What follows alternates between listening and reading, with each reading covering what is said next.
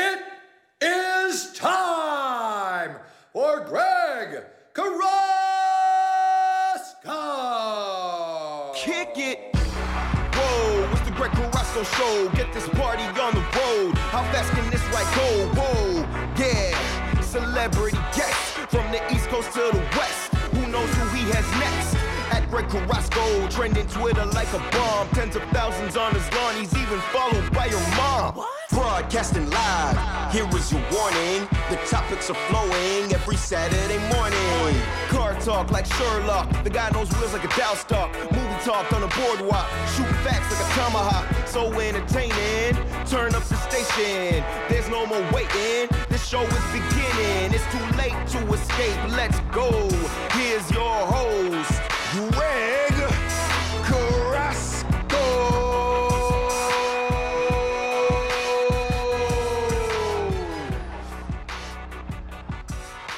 As the Saturday morning sun just beams through my studio window, I have to say good morning to Slacker Nation. Good morning, Slackers. Thank you for yet again indulging me with your ears, with your attention. And if I can answer one question for you today, if I can, you know, solve one problem for you today, if we can have one meaningful conversation, the job is done. You're listening to the Greg Carrasco Show with my friend Ken Stapon here, and we are Canada's largest, yeah, I like saying that, largest automotive radio show. Just rolls off the tongue, right?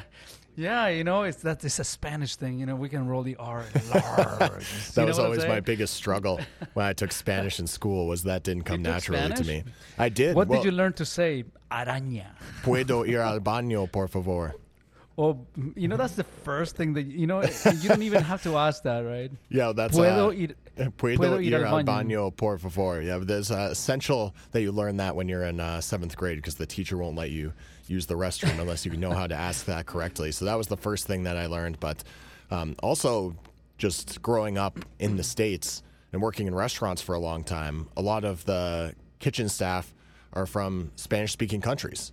So, Oh, really? y- yep. So you have to learn how to communicate, um, and you sort of we, sort of met, on a middle ground where it was almost like a Spanglish, like you speak half English, half half Spanish. But we, we figured out how to get it done. Albeit I'm a little bit out of practice now that I've been in Canada for about the last uh, seven or eight years now. And people know the most random words like araña, you know, cebolla, you know, that's onion, manzana. you know, it's, it's a it's a weird thing, man. But you know, the beauty about Spanish is that it's very linear. You know, each letter sounds the same way every time on every word. So once you learn the way uh, a letter sounds, that's it. It just is prevalent throughout the entire language, It's- and it's a massive language. Yeah, the tenses But, are um, easier too for like past tense, all that sort of stuff. And luckily, if I ever go to a Spanish-speaking country, then I know how to ask for an onion, so that's good. Well, you know, the, the, reality is that a lot of people should learn it, man. Uh, you know, Spaniards are taking over America, uh, even though they had America and something happened and then they didn't. But let's not get into that this morning. Goodness, it's too early Uh, for this. Folks, this this show is brought to you by Oakville Nissan and Oakville Infiniti. We are the home of the no commission salespeople. We are the first in Nissan Infiniti combination stores that uh, we moved away from commission. You know, we decided that uh, you know the price that you pay for a car should not be based on how good of a negotiator you are, and instead just look at what you need. And uh, and on that basis, we use fairness. You see, when you have a salesperson that's on salary and you're looking at a ten thousand dollar car or you're looking at a one hundred and thirty thousand dollar car, the treatment is the exact same because whether you buy the vehicle or not, they still get paid. And that's the caveat. Is uh, it makes a huge difference in your car buying experience and you know, all things considered, uh, despite the fact that we are in the middle of a lockdown right now, um, and I and I said this in a commercial, you know, I, I'm going to address something right now, uh, Ken, because in this stupid times that we're living in right now, you're damned if you do and you're damned if you don't. You know, if if this store closes down, you need to lay everybody off. You make many, many, many people unhappy because some people may be able to live on 1500 bucks a month or whatever it is that unemployment gives you and but many can't so you shut the store down people go in unemployment unhappy families but then you keep the door open and you tell people, you know, stay home if you, you know, if you can. But if you absolutely have to buy a car, come and see me because we're doing this and this and this and this. And then I get hate because I'm asking people that if they need to, they can come down to the store, even though the store has been deemed an essential service. Now, I don't make the laws, and if the store is open, folks, it is my social responsibility to communicate to you know to the public that you can actually still do business with us. Otherwise, what's the point? But is we are unable to make people happy these days, Ken. It's like people have forgotten that happiness is a choice. You will find. I've forgotten about that.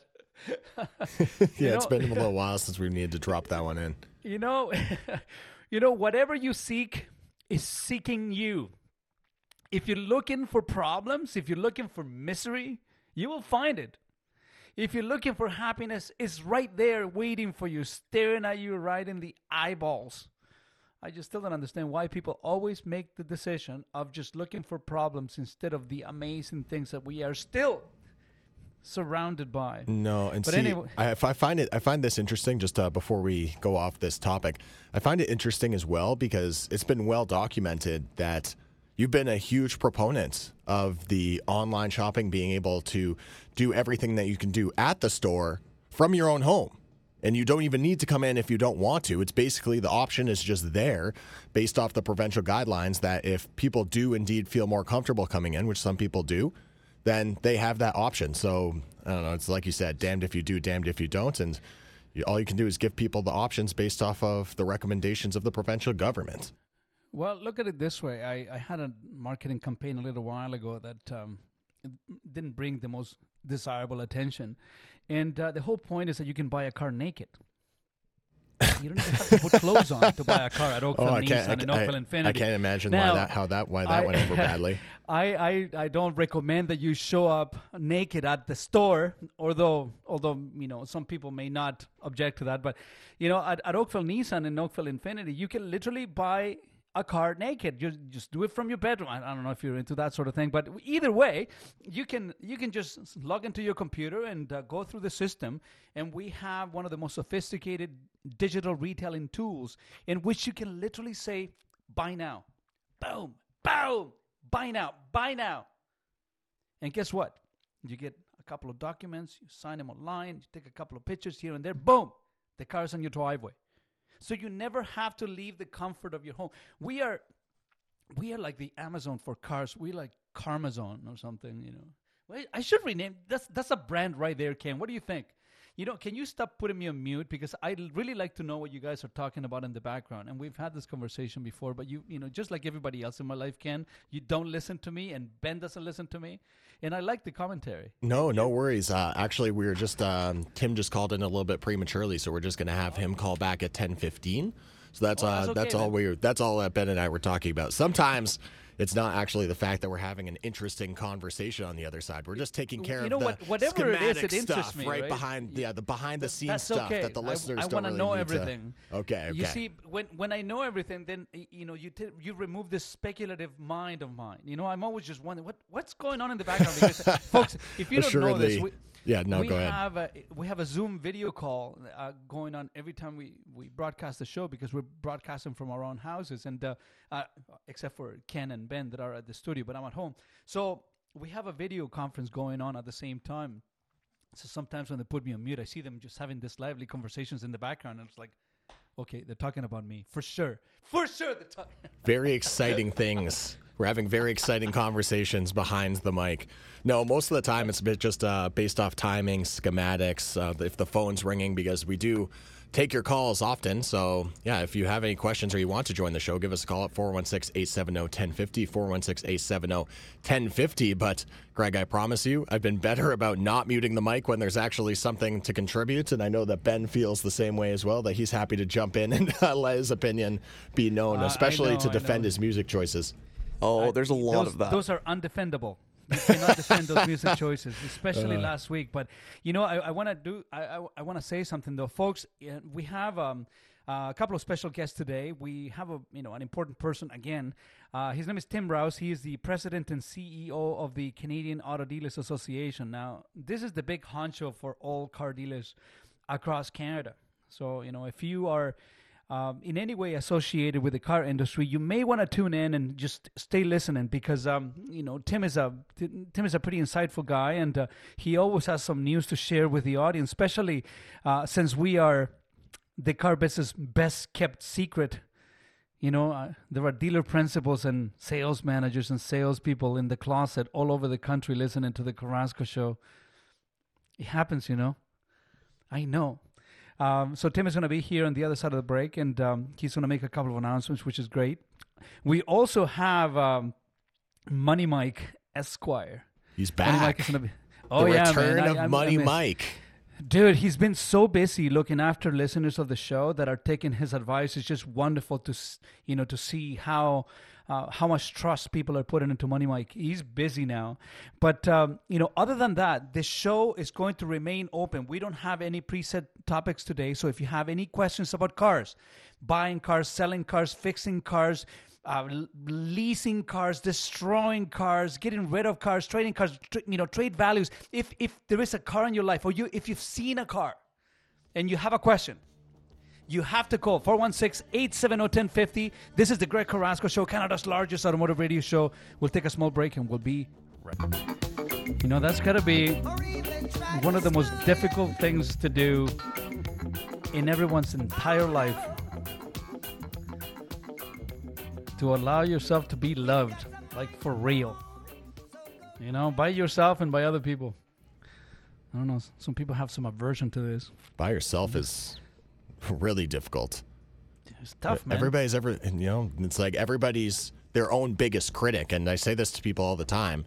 If you wouldn't say it to somebody else face to face, certainly don't say it to yourself. And I know we're all guilty of that, just thinking, oh, when you're just berating yourself when laying in bed with insomnia at night, it's like you'll be thinking the, mo- the worst things in the world about who you are as a person. And it's just like, man, let's go easy on ourselves. Uh, life is hard enough without piling on. Oh, dude, man, I, I certainly don't need any help to, uh, to, No, to- no, no- to none of us do. To myself, you know, when when my son moved out, uh, we have a little board on, on the fridge, and he wrote, "Love yourself." that was his parting message. So I completed the sentence by saying, and, and if you can't, just love the ass out of your dog.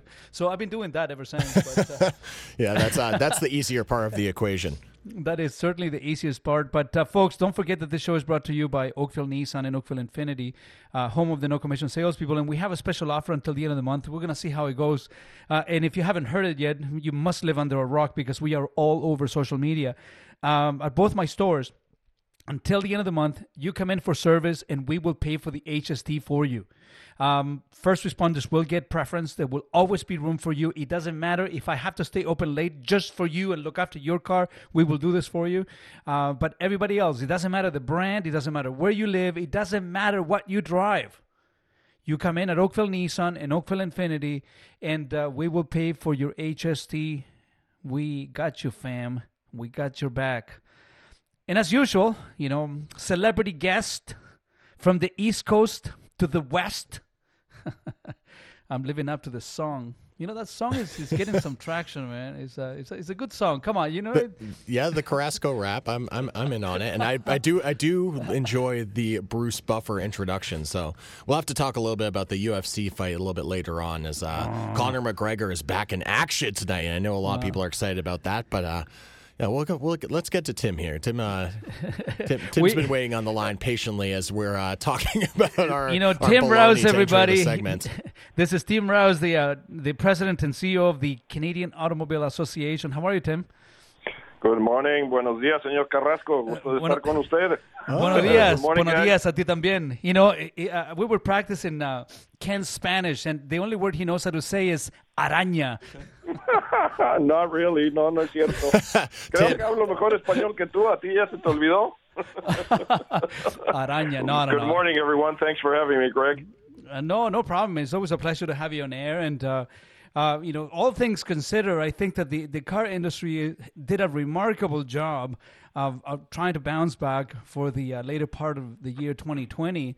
And, uh, you know, certainly the second uh, restrictions and lockdowns have taken a massive toll on the industry. What are you seeing so far? Um, you know, this uh, in the early stages of 2021. But what else did you see at the end of 2020, Tim? That I'm curious to see from you know from a CADA standpoint. How did you see the industry? Sure.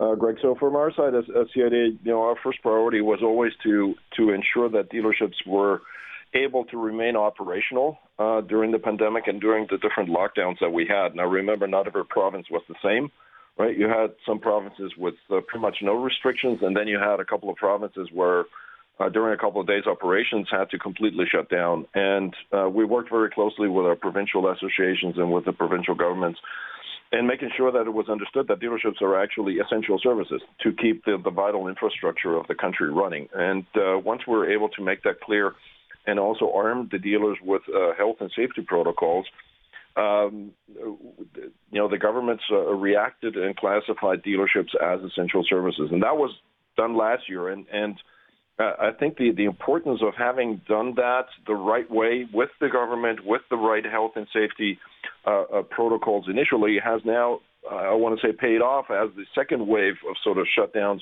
rolled across. That it was never in doubt or in discussion of whether dealerships uh, could remain operational. It was just an issue of trying to define exactly how to do that. So um, I, I think by and large, dealerships were able to remain operational. And as you know, dealerships are probably the, the most entrepreneurial or one of the most entrepreneurial uh, businesses, businesses, out there.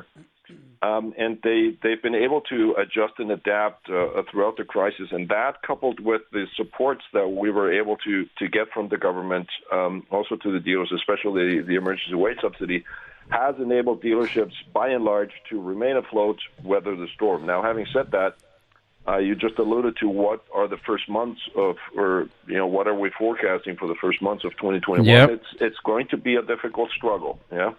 Um, I mean, you see lockdowns uh, uh, uh, still happening. I mean, you have one province in, in Quebec where, where showrooms are completely shut down. Right? So, you know, I have a question for you on that one, Tim, and, and you know, I and I have to ask you this question because it's, uh, it's something that affects us all. Now, did we fail as an organization to the dealers in Quebec, or was it that the government was just inflexible and they continue with this police state that is going on in Quebec in, in Quebec as a province?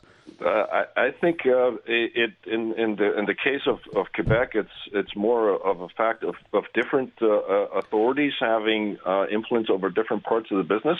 So uh-huh. it's interesting that it's not necessarily the health and safety officials that sometimes uh, prevent things from happening. You also have, for example, consumer agencies.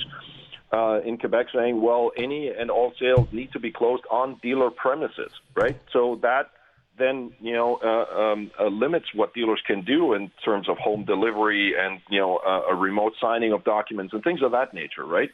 So I think it's more of a confluence of factors of of of, of the authorities uh, than it is um, uh, you know as an as an industry not not being able to do that. And and again, dealers have found a way together with the authorities that still are now able to enact and transact sales. Yeah, but obviously in a in a somewhat more um, convoluted, let's say, fashion than it is uh, here in, in, Ontario, where you know you, it's by appointment, right? And you can do it, and as long as you're within certain parameters, you can you can still. Uh, so let me ask you: are, are dealers able to service vehicles in, in Quebec, yes. or yes? Also, yes, they, they can. Are. So, but yes. for sales, they're completely closed. yeah, uh, the the showrooms are closed. The showrooms are closed. Uh, but again, working our provincial association there, CCAQ, and us, and working with the government, there have been ways that have been found. For example, you know, you can sign the documents on, you know, the dealer premises, meaning not in the showroom, but you can do it outside. Uh, you can do it at the customer's home, which was not possible during the first lockdown. So uh, a solution has been found so that sales operations are there, right? But the showrooms itself physically are are closed in, in Quebec. I, have you found that banks are very, very slow to respond to this new way of doing business by re- still requiring uh, wet signatures? Because that was one of the biggest challenges that we had. I mean, we can conduct the entire transaction online, but then the bank wanted wet signatures, and then which meant contact. Right. So um, initially, the banks were were um, uh, reluctant. Yeah, I, I, would say, and then uh, thanks to uh, uh some pressure that we put on uh, with all lending institutions, not just banks but also captive uh, financing companies, they slowly started coming around, and we had at least three major banks in the first shutdown come out with processes that enabled things to proceed without wet ink signature. However some of the workarounds that were found were were unfortunately unduly burdening a financial risk on the dealer in case something happened. Right. Yep. Uh, so we didn't want that to happen either. So there there is no no silver bullet found yet, but I can assure you that both at CADA and the lending institutions. Uh, and the regulatory authorities, in the case of Ontario OMVIC, right, and the provincial associations, uh, we're working to try to find solutions on that. But those are very complex because you get also into banking laws and oh, yeah. things of that nature. You know, so I mean, strictly from a dealer and a business standpoint, uh, Tim, you know, what are some of the things that the CADA is currently working on to support dealers? Uh, let's say, as it pertains to the province of Ontario right now. Although the show is going to be heard across the country, uh, we are in Ontario f- for now, and uh, you know, let's address Ontario. So, what is the CADA doing right now to support dealers in Ontario? Right. There's there's a couple of things that are important. Uh, as I mentioned, the the what was key um, uh, last year and uh, the first months of this year is the emergency wage subsidy uh, program that originally dealers were not uh, going to be a part of um, when it was first announced. Uh, and thanks to a very strong grassroots effort by all dealers in Canada, we were able to to convince the government to change how how they approached it so that basically it's regardless of size and what your balance sheet looks like is if you have a revenue drop uh, of a certain percentage, you can access the emergency wage subsidy, and that proved key last year to remain uh, to keep dealers dealers afloat and weather the crisis. Now, going into this year, that emergency wage subsidy has been extended into the summer of this year. Yeah, June, uh, I believe. Yeah, unfortunately, uh, there are no clear, let's say, rules of implementation yet for the months of March onwards, right? So uh, this is going to get a bit technical, but um, the way the emergency wage subsidy worked last year was uh, a year-over-year comparison of 2020 to 2019. And if you have had a percentage revenue drop, you were able to access proportionately um, uh, an emergency wage subsidy support, right? Mm-hmm. So that year-over-year comparison that still works in January and February of this year, right? But as mm-hmm. you move into March, doing a comp- and, and April, doing a comparison of 2021 versus the absolutely horrendous months of uh, March, April 2020 wouldn't make any sense, right?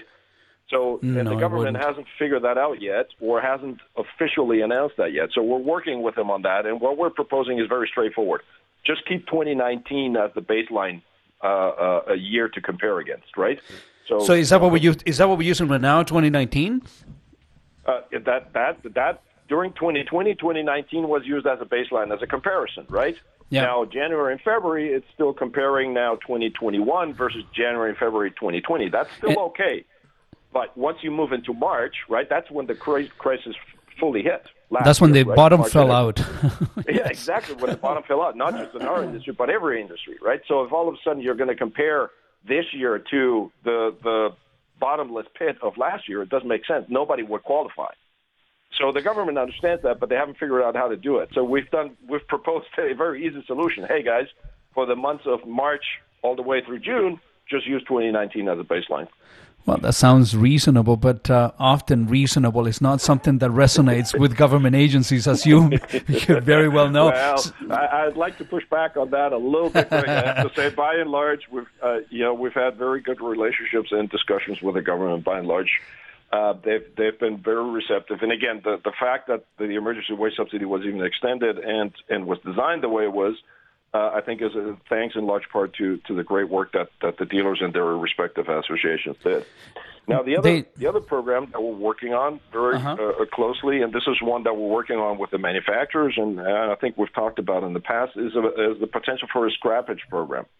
What is um, happening with that? We talked about that last time you were on the show, and uh, the scrappage program uh, is something that would help so many dealers to put cars, you know, out of commission that shouldn't be on the road, but also to put new vehicles out there that are far more environmentally friendly and, and fuel efficient.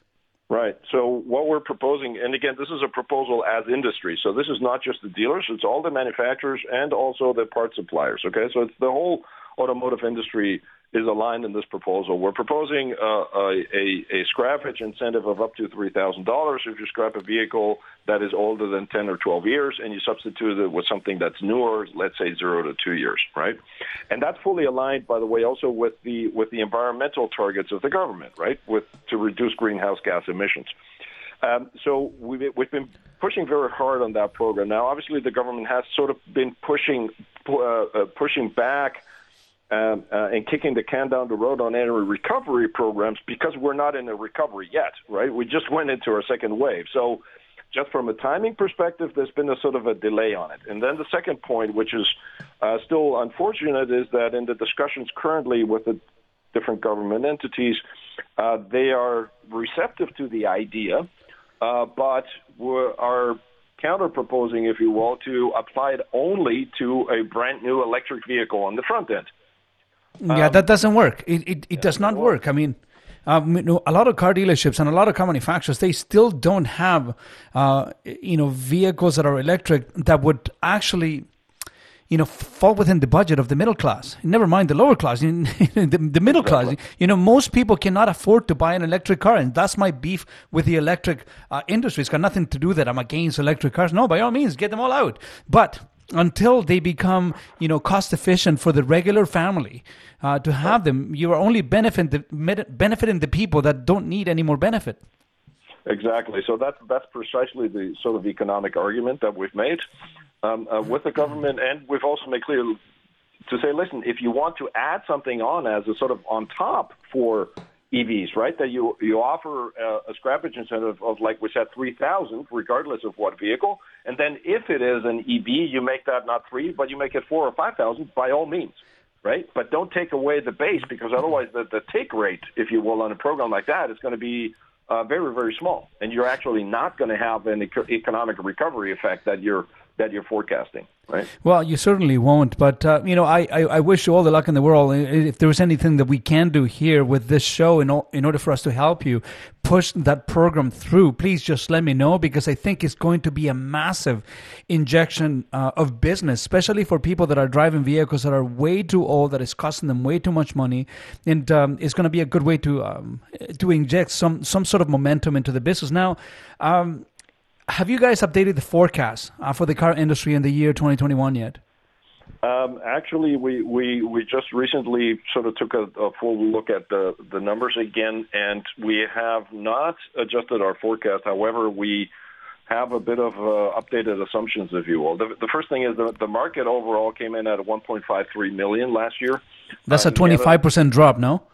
That's a 20% drop, and, and okay. in Ontario it's 23%, right, uh, uh, for the year. Um, so that's actually a bigger drop than in the financial crisis of 2018. That's what a lot of people sort of forget, right?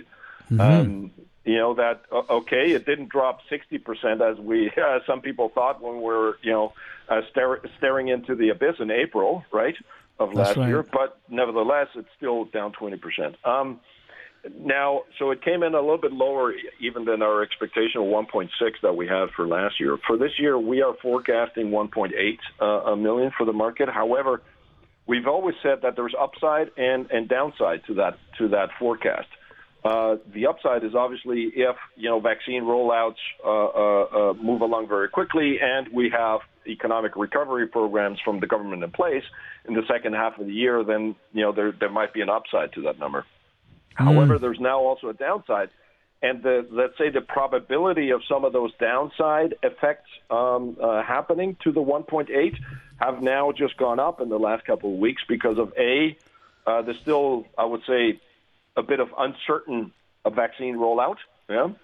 Uh, it's, a, it's, a, mess, Tim. It's, it's just a mess. Let's call it for what it is. We don't even we'll run out of vaccine. I think you know. I don't. I don't see that uh, that happening anytime soon, and that is affecting all the internal forecasts for most car manufacturers. So I mean, there's there's got to be a really downside to this uh, the lack of or the inefficiency in the rollout of the vaccines. No. Yeah, yeah, and the and the second piece, as you know, is is the is the product shortage that we're starting to see and will see in the coming months, depending on how long the supply chains are from each manufacturer, uh, due to the uh, electronic chip shortage, right? uh, That's that right. we have worldwide. So, and that's going to affect, by the way, different brands in, at different times, right? Those that have a short supply chain are going to be affected almost immediately now, right? Those that have a longer supply chain of, let's say, two months because the vehicles are coming from Asia or from Europe, uh won't feel it for another two months. And uh, and and before we break, uh, uh, Tim, you guys, um, uh, you know, as a, as an organization, uh, the CADA has a summit that is happening, um, you know, in, within the next couple of weeks. Can you tell uh, all the people that work in the car industry and dealer principals and GMs and whatnot uh, what's happening on February the third? Sure. Thanks. Thanks for that, Greg. So we're having our, our yearly summit, the CADA summit. This year, obviously, it's virtual. It's happening on February 3rd from 1 to 5 Eastern Time. Um, and we have a phenomenal lineup uh, uh, this year. We have, uh, amongst others, we have Stephen Poloz, the former governor governor of the Bank of Canada. We have uh, David Frum, political commentator and uh, chief editor of the Atlantic. Uh, you know, he's going to be talking about the U.S. situation and the relations U.S. Canada. So that will be interesting. We have an awesome dealer panel with uh, Kim Day, uh, Charles Sayon, Susan Gubasta, and Steve Chipman. And then we have a, a panel on sort of the industry, uh, uh, the future of the manufacturing uh, industry, automotive uh, manufacturing industry in Canada with uh, uh, Jerry Dias from Unifor, Flavio Volpe from the parts manufacturers, and Dennis DesRosiers. So a tremendous lineup. Go to our website, yeah, uh, CADA.ca, yeah, to look at the full lineup. Uh, go to our website and, and register. It's $99 for dealers, and with that you get uh, five logins. Yeah, for non-members it's uh, $2.99. And by the way, we'll also be uh, presenting the Dealer Satisfaction Awards that we uh, just completed. So uh, where the dealers got to rate their their uh, manufacturers this year, uh, including a, a special COVID uh, uh, section that we put in for the first time, where dealers had the opportunity to sort of gauge how their how their manufacturers did um, in responding to the pandemic. So very interesting results uh, that we'll be publishing very soon, and um, uh, the awards for that will also be presented during the summit. So once again, uh, where can dealers go to get the details on this? www.cada.ca. That is amazing. You know, one day before I retire, uh, this illustrious career of mine, uh, Tim, I, I, I hope to be in one of those panels where people actually listen to me.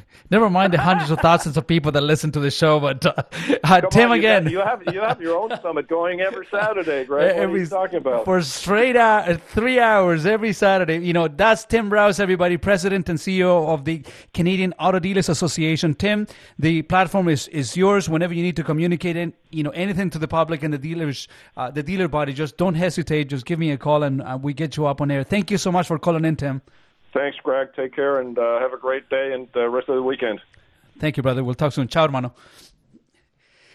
Folks, you are listening to the Greg Carrasco Show, Canada's largest automotive radio show with my friend Ken Stapon here. The show is for you, about you, and for you alone. You have to call us at 416-870-1050 is the number. And if you're calling from out of town, it's 1-855-591-6876.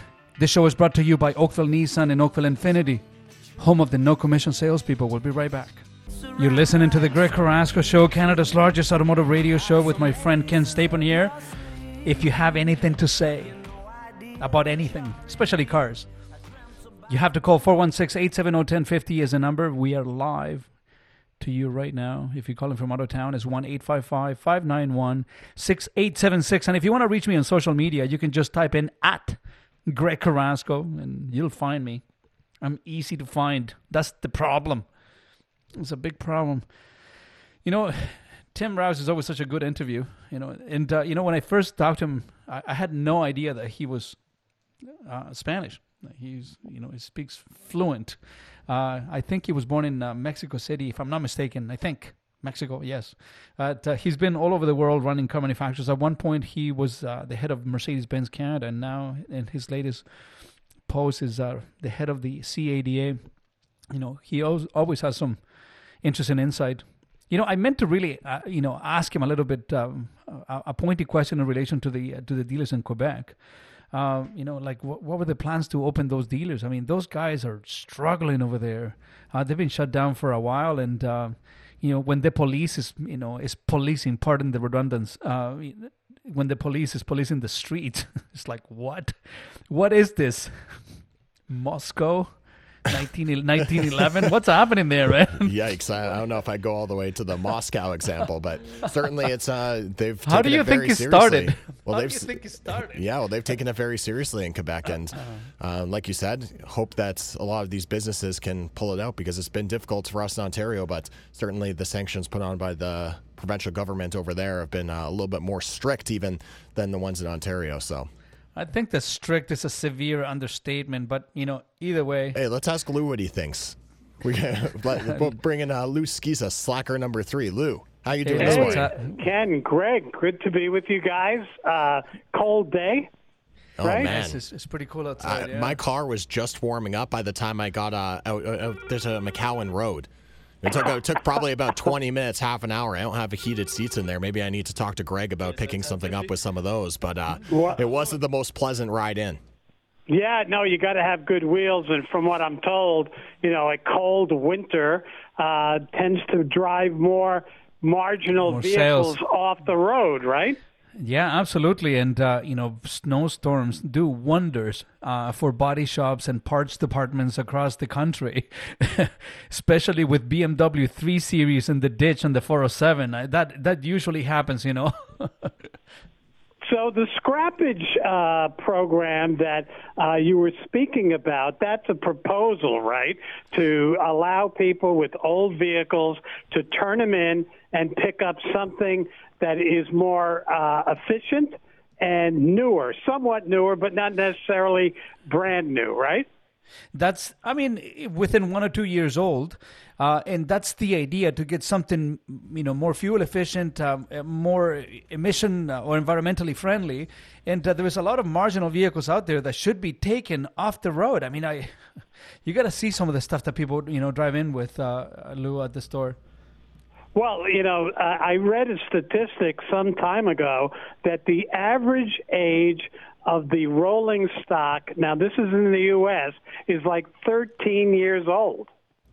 Um, well, you know, look, if, if anybody listens to what I preach here on the show, uh, it's not something that scares me, uh, but it gets to the point that you are pushing uh, the uh, the life of your vehicle to a point that is connected to your pocket as a as a life support. So, you know, the math that I always ask the consumer to, to do is the following: if the repairs of your vehicle are equal to or greater than the 30% of the wholesale value of your car. So, to give you an example, if you have a $10,000 car from a wholesale standpoint, and the next repair is going to cost you $3,000 or more, it's time. Like it, it is time. You you cannot continue to do this because I can tell you this. You're gonna invest the money. You're gonna invest three, you know, thirty percent to keep the vehicle alive, but the vehicle is gonna is not gonna go up in value thirty percent. That's literally money lost. So you know, all things considered, I think that maintenance is significantly less expensive than repairs. So people that maintain vehicles, it may seem more expensive at first, but in the long run, something that is well maintained will always last you longer and cost you less. Would you agree with that? Yeah, well, here's what I wanted to ask you, and I don't want to take up all of your time because I know you got a lot of calls. Um, the a couple of weeks ago, you were talking about the problem during this lockdown pandemic scenario where tires were uh, becoming flat, or you called them, I think, block uh, or square tires or something like that. Square- what square else tires. can we do to maintain our vehicles at a time like for myself, Greg, my car is hardly leaving the driveway.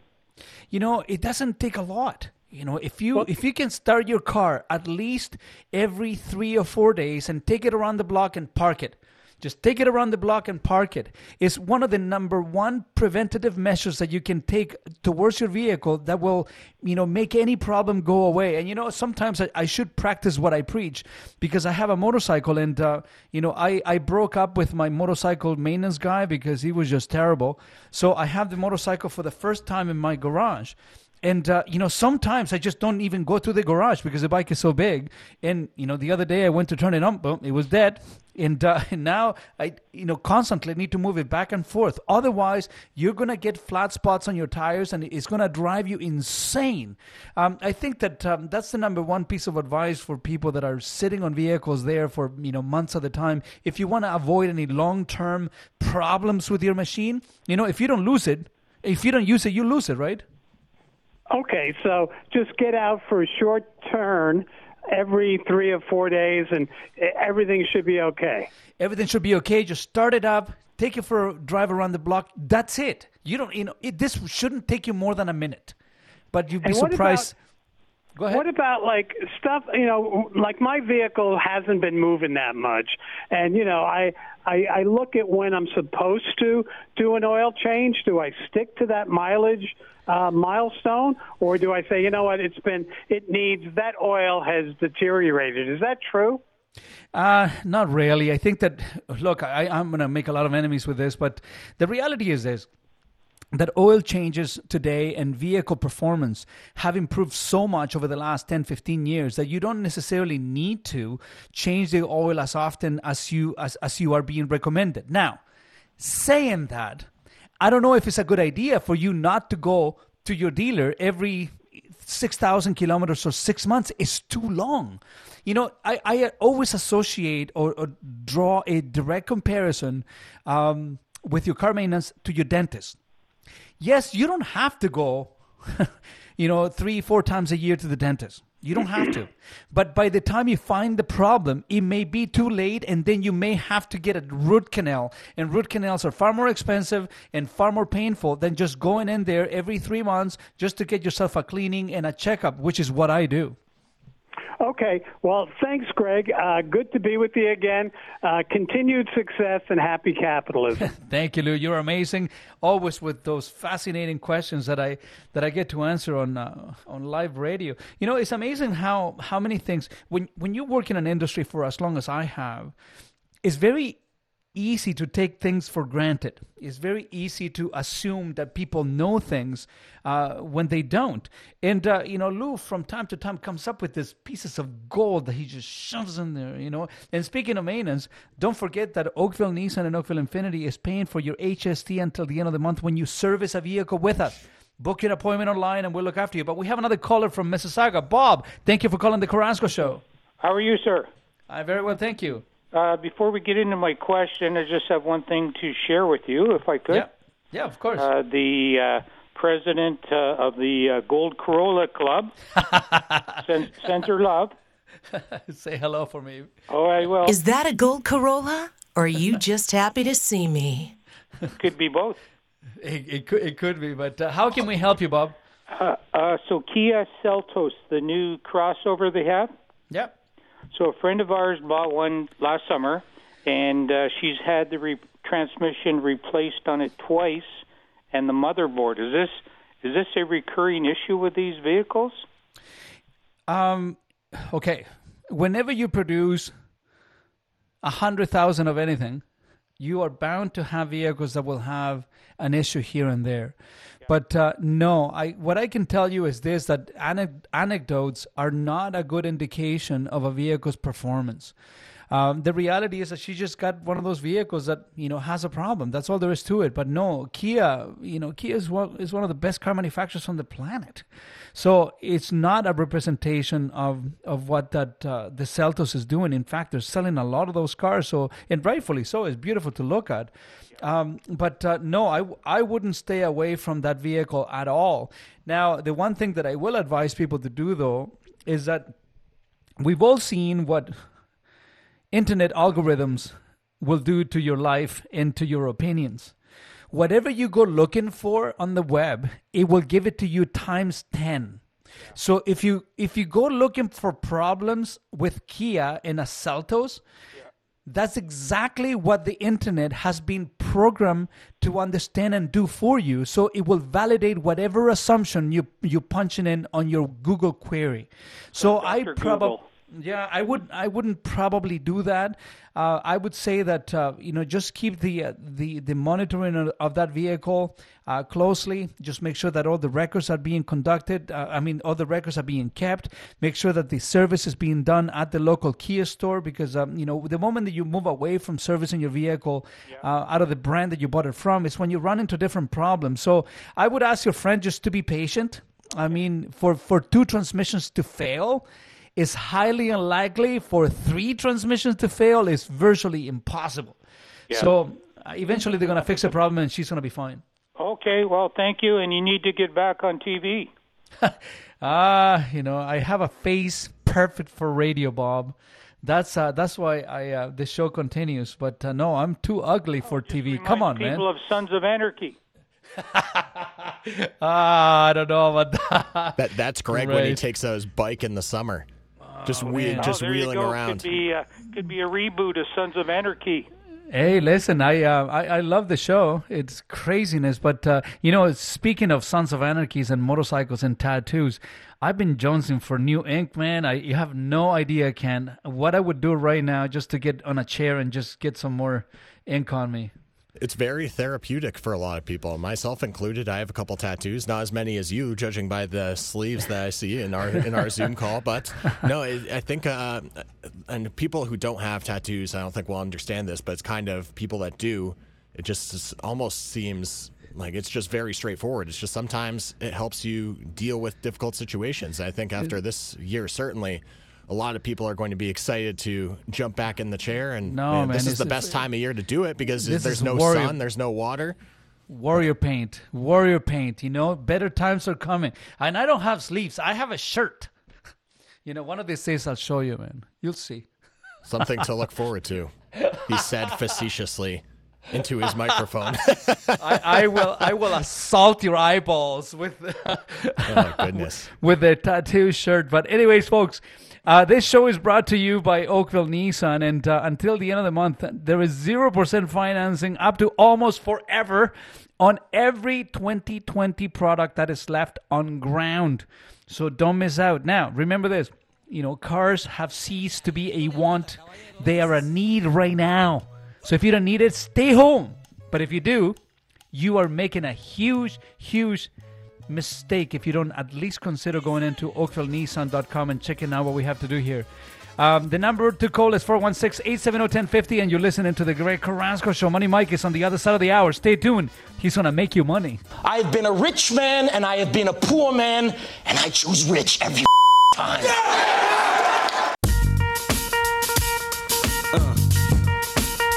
Uh huh, yeah.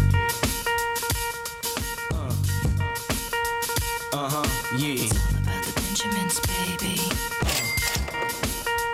Uh huh, yeah. About the Benjamins, baby.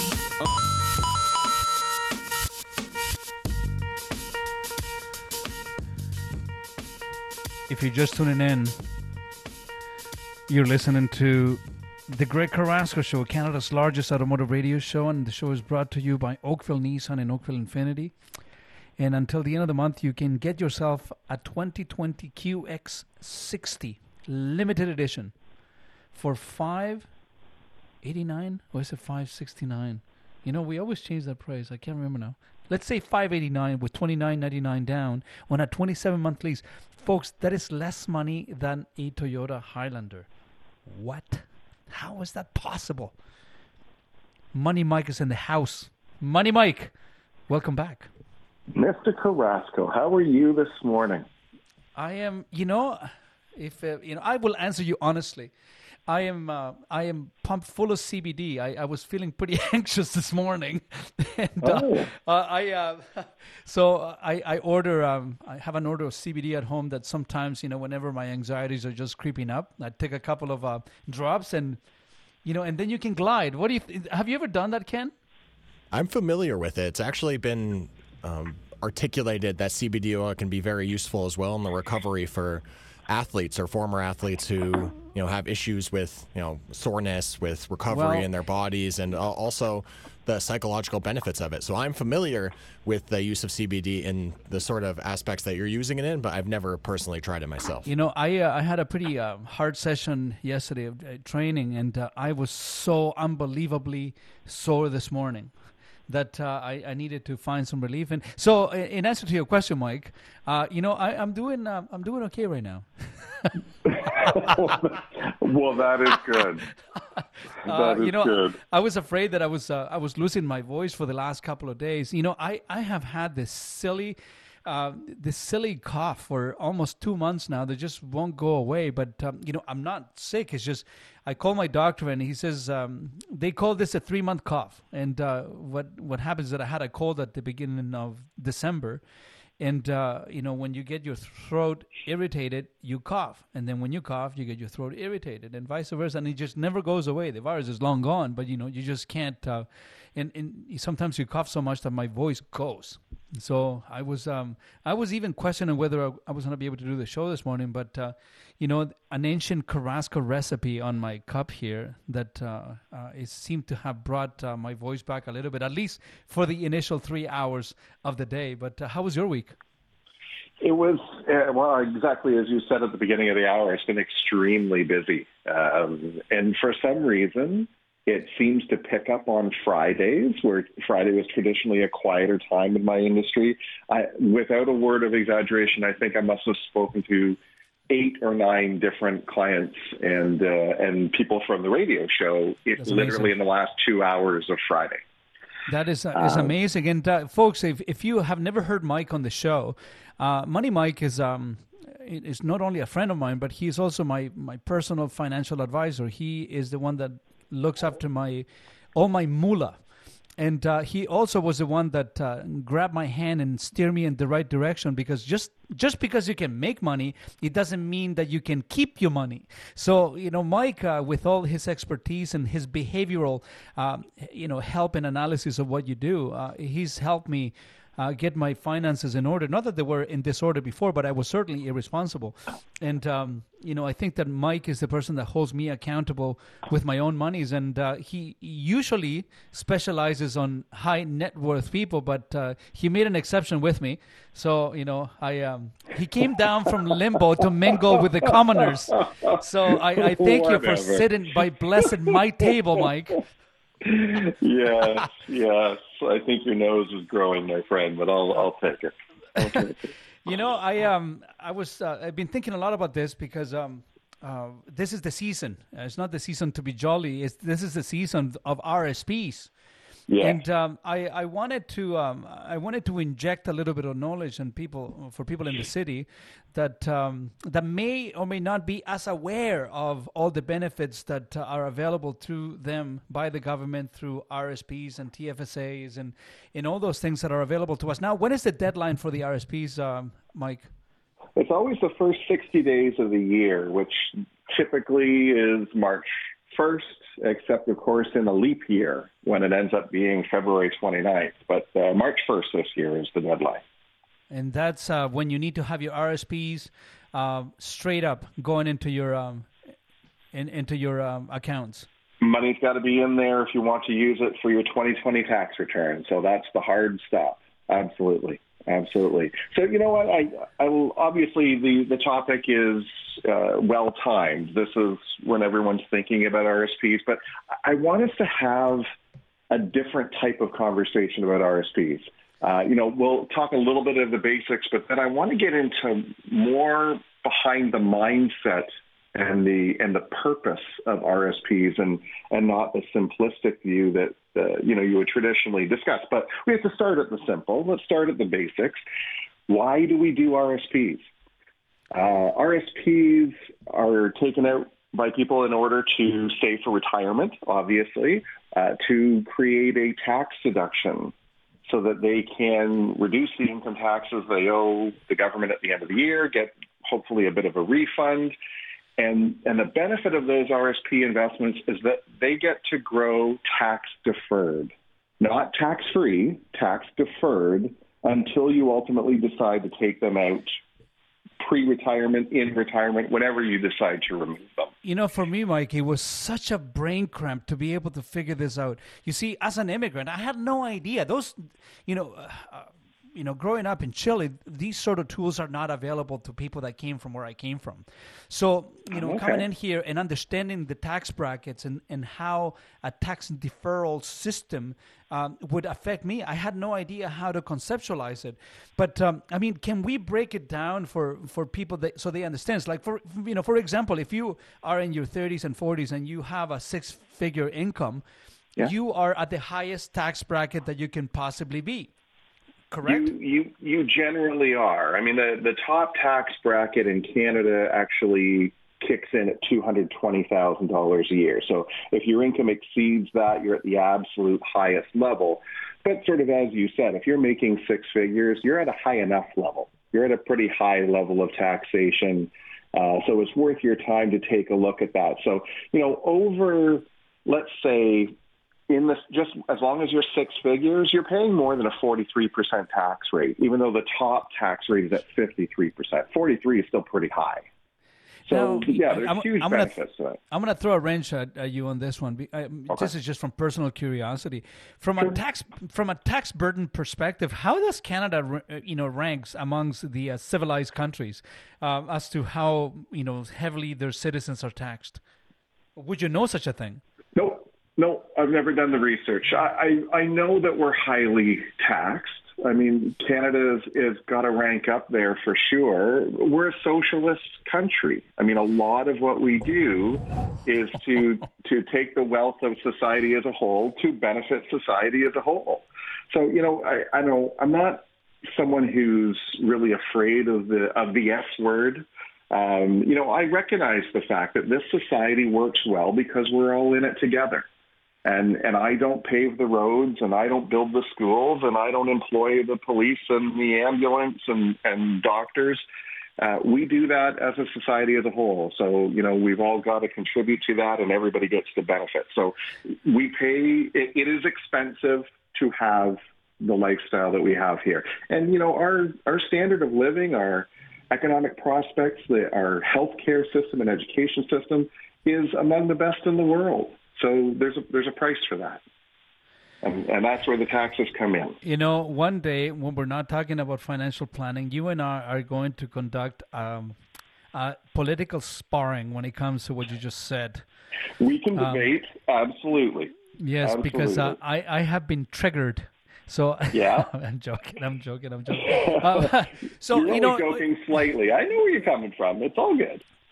You know, the the only problem is with using other people's monies to do good is that uh, eventually you run out of other people's monies, and uh, then it's where the problems begin. Uh, Especially if you are overspending, at some point you need to keep on taking. So you know, you can look at it from two perspectives. You know, if you are at a forty three percent tax break, I mean a tax bracket, and then uh, you add the thirteen percent HST on everything that you buy, you're looking at fifty six percent. Then you're looking at your property tax and here and there. Next thing you know, you're paying sixty five percent on the dollar. So you are working sixty five percent of your life for the government. So the government, you know, essentially they own a majority of your income. So you work for the, you belong to the government. You work for the government. Well, that's that's not an inflammatory position at all to take. No, of course not. you know, I I have you know, sadly, I probably know um, more these days from a political perspective about the U.S. than I do about Canada, just because how much the U.S. is in the news. But you know, I'm well aware that back in the 60s and 70s, the U.S. had the their top marginal tax bracket never fell below 87 percent. I don't know off the top of my head at what income level it was required to to trigger that, but the point being that was the t- the time when the middle class and society grew the most. That's where infrastructure was created, and a lot of the things that people benefit from, the education system and, and its infrastructure, was all created at that time. So. eh, Anyway, I don't want to get too too political. Yeah, let's let's Uh, let's yeah, not let's let's, move let's on. not You and I let's move on. Okay, so you know sure. we- we're talking about uh, benefits that are available to people. You know, whatever political system that is, uh, we still have RSPs, and it's great. So They, they how, really are. And we got to use them to build our retirement savings. But this is this is where I wanted us to sort of step back from the traditional conversation and have a more in-depth conversation about why do we do RSPs. Mm-hmm. And I can, you know, 25 years of providing these to my clients, I can remember countless conversations that went exactly like this. Mike, if I if I put five thousand dollars in my RSP, uh, how much of a refund am I going to get? Okay, what if I make that eight thousand? Then what does my refund look like? And if I put in ten thousand, what is it? Okay, and and you know people would traditionally make their decision on how much to contribute based on how much they would get back. Yeah, it's it's amazing how many people. That's the number one question that they ask. If I put this money, this money in RSPs, how much am I going to get back? As if that is a windfall. But people miss the point. No. Well, they do, and, and the point is we have to be thinking about what these contributions make for us at the end of the day. What kind of position does it put us in as far as building wealth and creating retirement? You know, when when you get to the end of your working days and you look back and, and for some people, they wait until they're finished working before they actually look at where they're at and say, now what can I do for retirement? And if you don't achieve your retirement goals, but you're able to look back and say, my, my retirement savings discussion was always, how much can I get back for how much I put into my RSPs? Then you've created your own problem. And so, you know, don't complain to me if you haven't reached your goals because you were never focused on your goals. You were only ever focused on the short term reducing your income taxes. And RSPs are so much more important than that. And truth be told, RSPs have been made less effective at that, at reducing the income taxes. You know, when when I first began in this industry, if you made more than $30,000 a year, you were in a 42% tax bracket. Imagine, put in, put in $10,000, you get $4,200 back. It, it was instantly a, a very successful way to create money in your pocket. Nowadays, to get that same 42 or 42% tax bracket, you have to be making over $100,000. And that's just not the average Canadian. So you're not getting as a big a bang for your buck. In fact, if you're if you're literally making thirty thousand dollars a year, as you were in that first example, a ten thousand dollar RSP contribution gets you two thousand dollars back. Hmm. Not a lot of people earning thirty thousand a year can afford to put ten thousand in, and they're certainly not going to do it for the sake of getting two thousand dollars back. So you know, but you know, look at it this way. Sorry to interrupt you, Mike, and, Yeah. and this is something that I learned when- I started to talk to you a little bit more in depth about this. Let's say that you do have uh, ten thousand dollars and you put it into your RSPs, and you are in a 43 percent tax bracket, and you do get forty three hundred dollars back. Right. So now, I mean, you just made forty three percent on your investment that you can invest back into your RSPs and get the compound interest interest on that amount. You get now Yeah. you get the interest on fourteen thousand dollars. So you Well, can and- grow and- your. Go ahead. no, no, please. And you can grow your RSP and your contribution exponentially with with an actual return on the investment equivalent to the tax bracket that you're saving on. No. You can, and and you know that's. Know, there was somebody a, a while ago who said to me, RSPs aren't taxable. And I said, what are you talking about? you, you take money out of an RSP, you pay tax on it. That's, that's the, the very definition of being taxable. He said, well, no, not really. If you think of it this way, when you put money into an RSP, the government gives you that tax back that you paid on that $10,000 of earning, for example. Okay. Um, hold on to it. When you go to take that $10,000 out of your RSP in retirement, the government's going to want that tax money back. You just give it back to them. I went, oh, okay. Well, that's an interesting way to put it. So, in other words, we, we have to be using the tax savings to also build our wealth so that we aren't killed on the other end of it when it comes time to live off that money. So, you know, just the idea of RSPs aren't taxable because the tax refund you get will offset its future taxation. It's all part of the, the package. You can't ignore the one. So, you know, I'll often get this understanding with people, especially when somebody's sort of later in their career and they feel like they're behind in their retirement savings. And it, it's become a sprint. It's no longer the marathon. And they'll they'll be very focused on saving as much as they can to plow as much money into their retirement savings as possible, which is great. That's mm-hmm. that's fantastic. We got to get there. But I've I've tried to have the conversation from this perspective. So let's use your 40% tax bracket individual as the example they're going to give me $10,000 to put into the RSPs because they're trying to catch up. I'll say, you know what? You've got the room. We want to try to maximize this out. And depending on what your your income situation is, we want to take advantage of that bracket. Rather than giving me 10000 let's do this. You give me your 10000 Let's take out a $7,500 RSP loan. Now you're contributing $17,500 to your RSP. Okay. The tax refund in a 40% tax bracket will be $7,500. take your tax refund, and pay off the loan. Now you put in 17,500 towards retirement instead of ten. Hold on, Mike. So hold on for a second, folks. Are you listening to this? You know, this is the sort of information that you hear and you say, "Is that legal?" you know, it's, it's information that is so good that if people were only paying attention to this, they would never have to go through financial hardship in the later years. You know, folks, if you if this speaks to you right now and you need some guidance and you have some monies that are just sitting there in a bank account collecting dust and paying service fees to the bank, it is time for you to call Money Mike. Now, I'm going to say this again. Don't call him right now because he's with me right now on air. But if you want to reach Mike, you can uh, send him an email at moneymike.ca or you can call him directly at 905 320 6762. That is Money Mike's direct phone number 905 320 6762.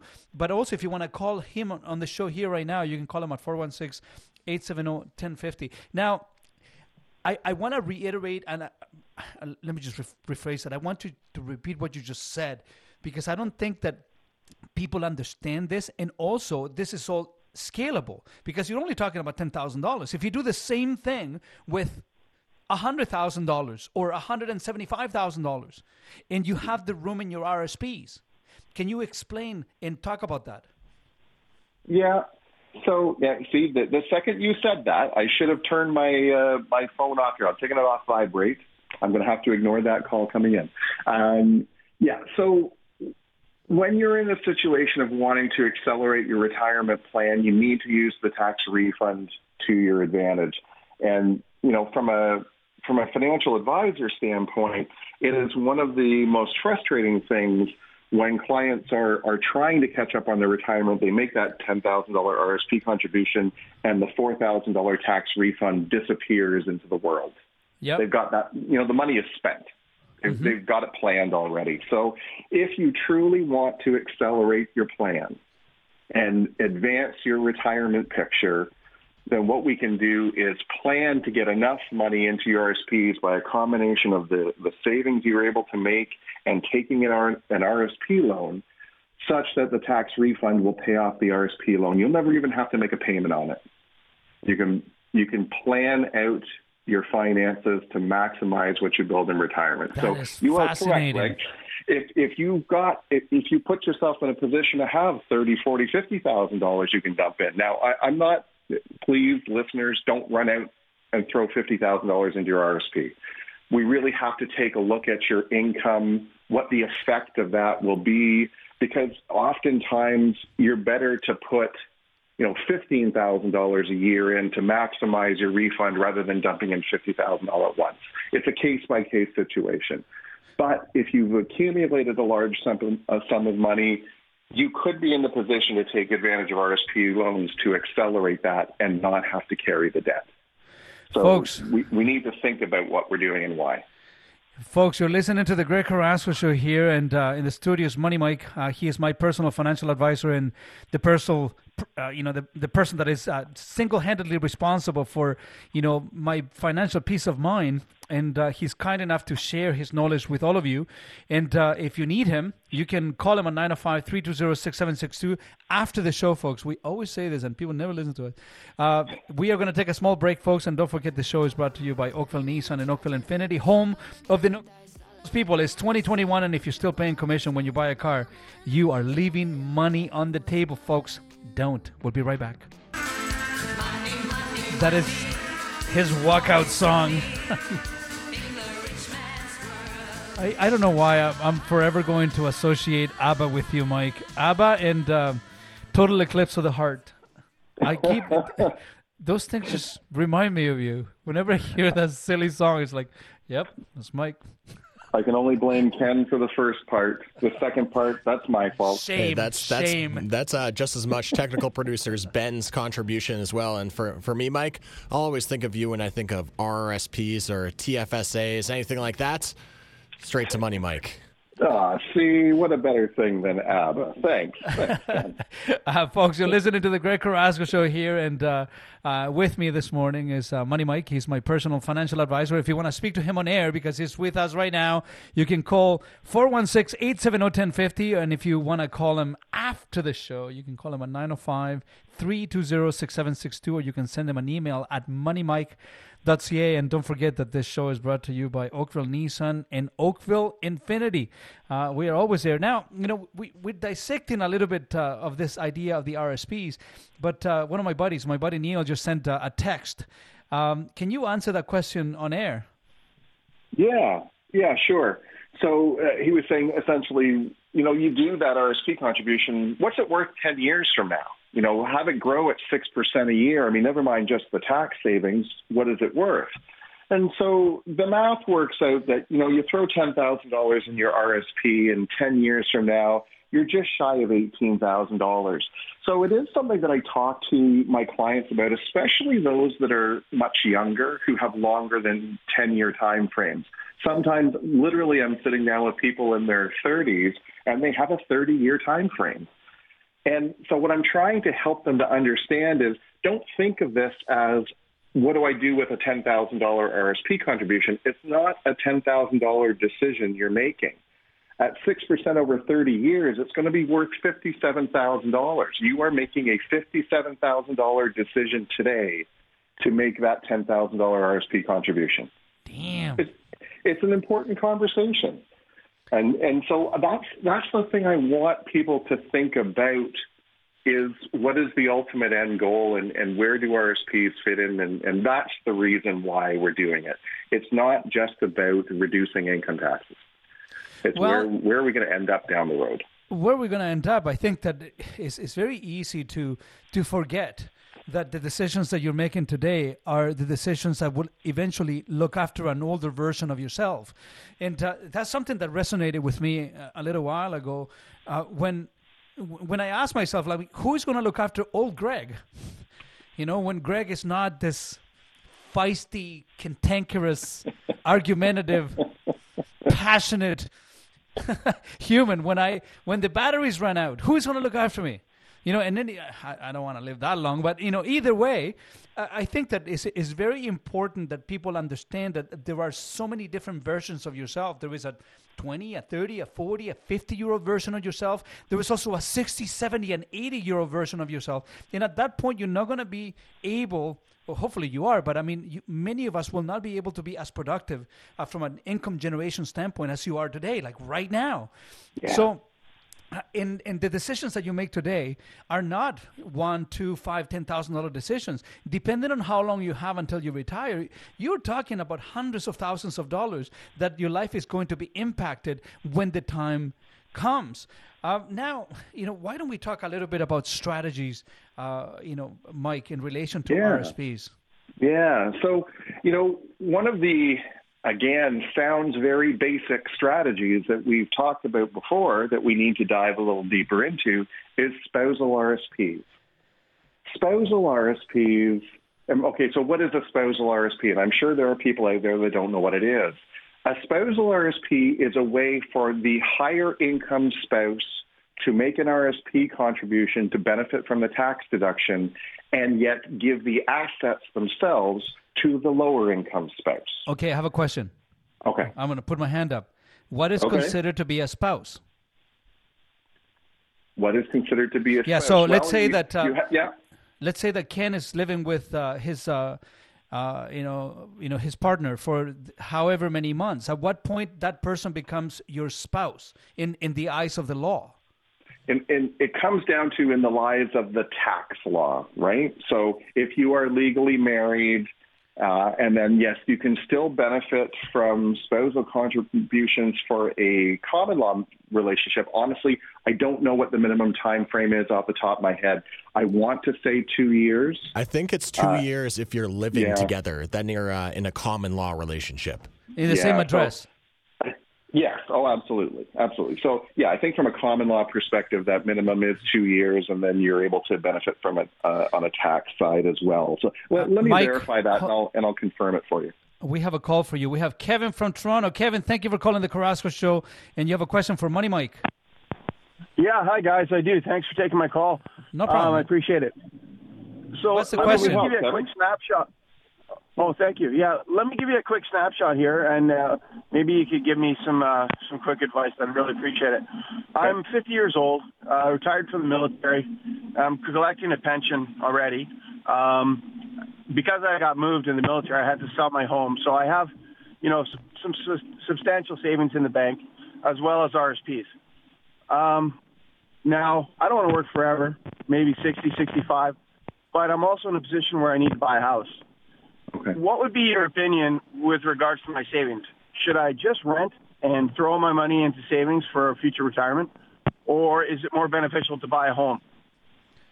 Well, I, you know, I'm a big fan of home ownership, Kevin. I mean, from a financial standpoint, it ends up being the largest financial asset and sometimes uh, one of the largest contributors to a person's net worth by owning a home. Uh, and there's so many other benefits, obviously, as quality of life uh, as well, um, owning versus renting. But it's more expensive to own.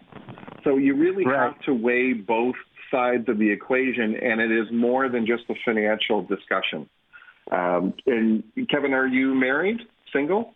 I yeah, no, I'm married. I have two kids in university, and my my uh, my head has been driving me towards getting back into a home because, you know, like you say, quality of life and and uh, stability and things like that. Um, but just listening to you for the last half an hour here, uh, you just kind of put a bee in my brain there, as if to say, well, maybe I should just take my savings and just sock them away into RSPs or other investments and keep building and, and just rent. Um, but you know, rent's expensive, and I feel it's money that's just being thrown away. Kevin, if I can interrupt here for a second, sorry, please. Mike. Uh, I think that is a, you know, wh- whenever we we have Mike on the show, and something that he says activates you. Uh, it is very important that for you not to react, and, and you know you should probably call Mike after the show, so he can actually assess your situation and see what the best thing for you to do is because you know you you don't know. Uh, and uh, once you sit down with him he may be able to guide you in a different direction. In, in a lot of it has to do with how much is there. Um, would you agree with that mike? Yeah, well, for sure, and and there's there's so many variables involved with the decision you're making there, and most important of all those variables is you have to make sure that both decision makers are involved in the conversation. So, you know, if you are married, uh, as you are, Kevin, it's it's so critical to involve your spouse in that conversation because it goes beyond the monetary side of things, and make sure you're both on the same page for why we're doing what we're doing. So yeah, absolutely. If uh, if you'd like to have a conversation, reach out after the show, and uh, we'll set up a time and, and talk to both of you about the implications of either side of that equation and help create a, a path for you guys to work toward. Kevin, you know, I want you to stay on the line, and uh, my producer here is going to take your information so you guys can connect with Mike on the other side. But, you know, that's an interesting question, Mike. Uh, thank you, Kevin, for the call. Um, that's an interesting question. You know, people, you know, people that come out of the military and they've been saving money for the last 10, 15 years, and uh, now they need to make the decision: do I rent or do I just sink that money into the house? Like, what do I do? Um, it's it's an interesting question right now because the housing market is just going crazy again. It is, and and in this environment, when it's buy versus rent, because the buying side is so expensive, it is pretty cheap I am to rent. Please enter the mailbox number of the person. That was uh carry on. Sorry, that was uh that was a phone line that just came through. Yeah, so we had uh, technical difficulties for a second there, but we're back now. Oh, that's Um, good. Uh, yeah, so I mean, it, it is cheaper to rent than it is to buy a home, especially when you look at all of the additional costs to home ownership that people don't factor in, buying the garden hoses and doing the lawn care and replacing the driveway and, you know, all of those things that you have to pay for. Um, so it, it's a worthwhile conversation to have, but again, it's a very different experience renting versus owning your own home and and I, I can't make that decision for my clients. I can help them weigh the number side of the equation, but uh, you know the the, the non monetary side of the conversation, uh, clients have to maintain veto power on that one and make a decision that makes the best sense for them. It is often almost just as important as the financial decision. You know, you, you need to see, be able to see eye to eye with your partner and see what you guys are doing. Uh, there are Yeah. so many intricate decisions that require a consensus between the people. And we were talking about the spousal, uh, the spousal RSP contribution. So Yeah. you know, we, you're gonna find out for us what qu- qualifies as a you know as a spouse when it comes to the RSP and income splitting uh, the, before Yeah. the retirement. Can you just keep an, elaborating on that because I find that very interesting. Yeah, so you know, there's a reason why we want to do spousal RSPs because when we get to retirement, we want our incomes to be equal.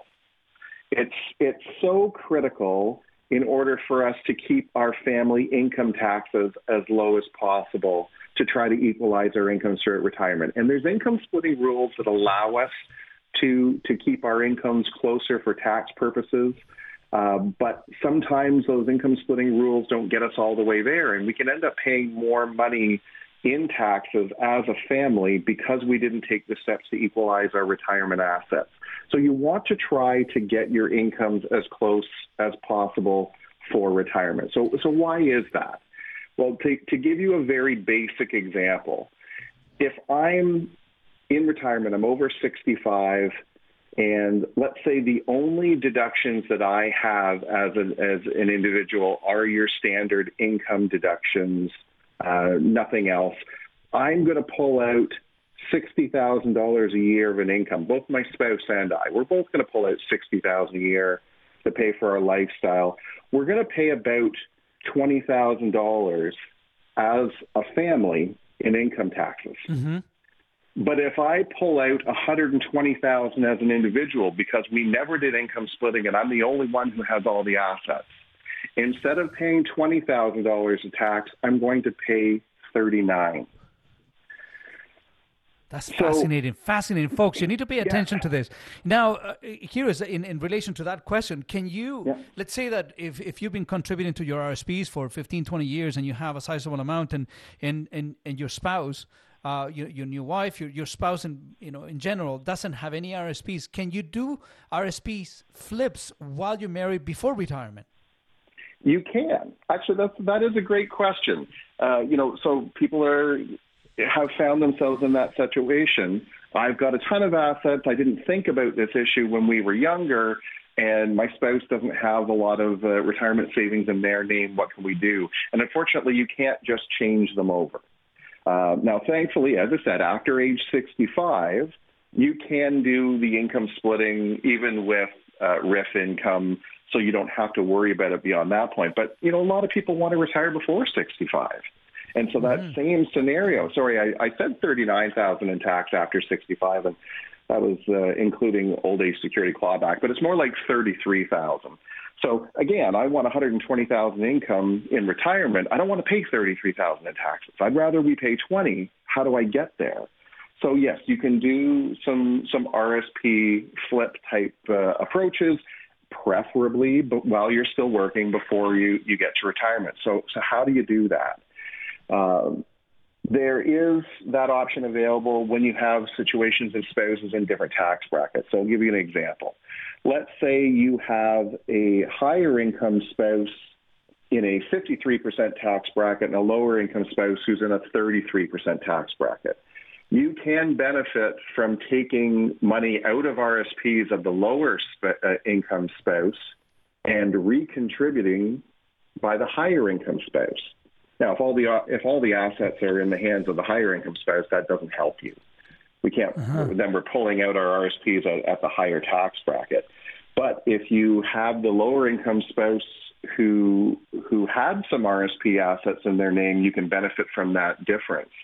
Um, so you know, it, it's tricky. You've got to make sure you understand all the, the tax ramifications of it. Um, but And the financial can- exposure as well, right? well, it, well, it is. So, I mean, if if you're stuck with all the assets in your name and you're the higher income spouse, then I mean, you can pull it out in your name and then recontribute it to a spousal RSP in their name, and it will move the assets over to them, and there won't be a tax implication. But you're going to use up all your RSP room pretty quickly that way. So we've got to make sure we do it properly. But this is this is something that we often look at with the spousal RSP conversation. You know, what do I do to to take advantage of these programs while I'm working and, and tax brackets are, are different. I So, want to. know- I, sorry, Mike. I want to touch a little bit more on that, but you know, we're gonna go for a small break, folks. If you're just tuning in, you're listening to the Greg Carrasco Show, Canada's largest automotive radio show, with my good friend and personal financial advisor, Money Mike. Uh, this show is brought to you by Oakville Nissan and Oakville Infiniti. Stay tuned, folks. There's a lot more to come on the Carrasco Show. You are listening to Canada's largest automotive radio show, and right now, my personal secret weapon, my financial advisor is here, sharing the wisdom how you guys can accumulate. Many of you can earn it, but not many of you can accumulate. Somebody said once that uh, you know, a fool and his money or her money always find a way to part ways. So A fool and his money are soon parted. Is There the you go. expression. Yeah. come come on, man. I'm an ESL. You gotta cut me some slack, Mike. Well, this is why I'm giving it to you. I, I, I just you hadn't maybe hadn't heard the full uh, expression. So anyway, Listen, sorry. I find I, I find amazing ways to murder sayings. So you know, thank you for for uh, you know c- crucifying me on air. But let's let's you just were you were capturing the spirit of it. That was the important thing, for you know, sure. for someone that never heard it, you know, it was like it was perfectly said. It was eloquent. It was succinct. But you know, you just ruined it for me. But anyways, thank you for outstaging me uh, again. Um, let's let's keep on talking about this flipping on our RSPs uh, because we only have a few minutes left, and uh, just you know, push as much information as you can. Sure. R, uh, RSP flip uh, is a something that's really important when you are about to retire. So let's say you've decided to retire at the end of 2020, and, and now this RSP season is the last one that'll affect your working years. You can do an RSP flip for the sole purpose of taking one last kick at the can and benefiting from that tax bracket. So let's say you were in a in the top tax bracket while you were working, 53%. But now in retirement, you're only going to be in a 33% tax bracket. It's a 20% difference. So if you're sitting on cash and you have now retired and entered your retirement years, and this is going to be the effect on your brackets, Uh huh. you've got $20,000 that you can put into your RSP right now to take advantage of that 53% bracket for 2020. But you can literally turn around and take it out of your RSPs the very next week. And now you're taking it out at a 33% tax bracket. You're gaining 20% on it instantly for doing a transaction that takes your money out of your pocket for all of a week. So drop So, twenty by- thousand by giving it to your wife? Twenty. What's that? By flipping it to your spouse. No, no, no. Even within your own taxes, throw it into your own RSP now. Uh-huh. Take it out of your own RSP a week later, Okay. because now you're taking it out in 2021 at your new tax bracket. So on twenty thousand dollars, you can literally put four thousand dollars in your pocket just by putting it in your RSPs and taking it out the next week. now, you can Is this do is this as- legal? it's Yes, it is. fascinating, man. It's fascinating. But you can you can also do what I call a spousal income flip, and this is I kind of touched on it a little bit before the break. But essentially, if you have let's say you have a spouse that same situation, a, a higher income spouse in a 53% bracket, a lower income spouse in a 33% bracket. If the lower income spouse has personal RSPs and they take them out, they are taxable to them, and they'll pay tax at 33%. But if you take that money and the higher income spouse then contributes it to their own RSP, they get a 53% tax write-off. And so again, we're gaining that 20% difference. But guess what? The higher income spouse can contribute it to a spousal RSP. So the lower income spouse gets to keep the assets, and we made that 20% tax difference. So, you know that There are ways to manipulate those RSPs to, to put money in your pocket.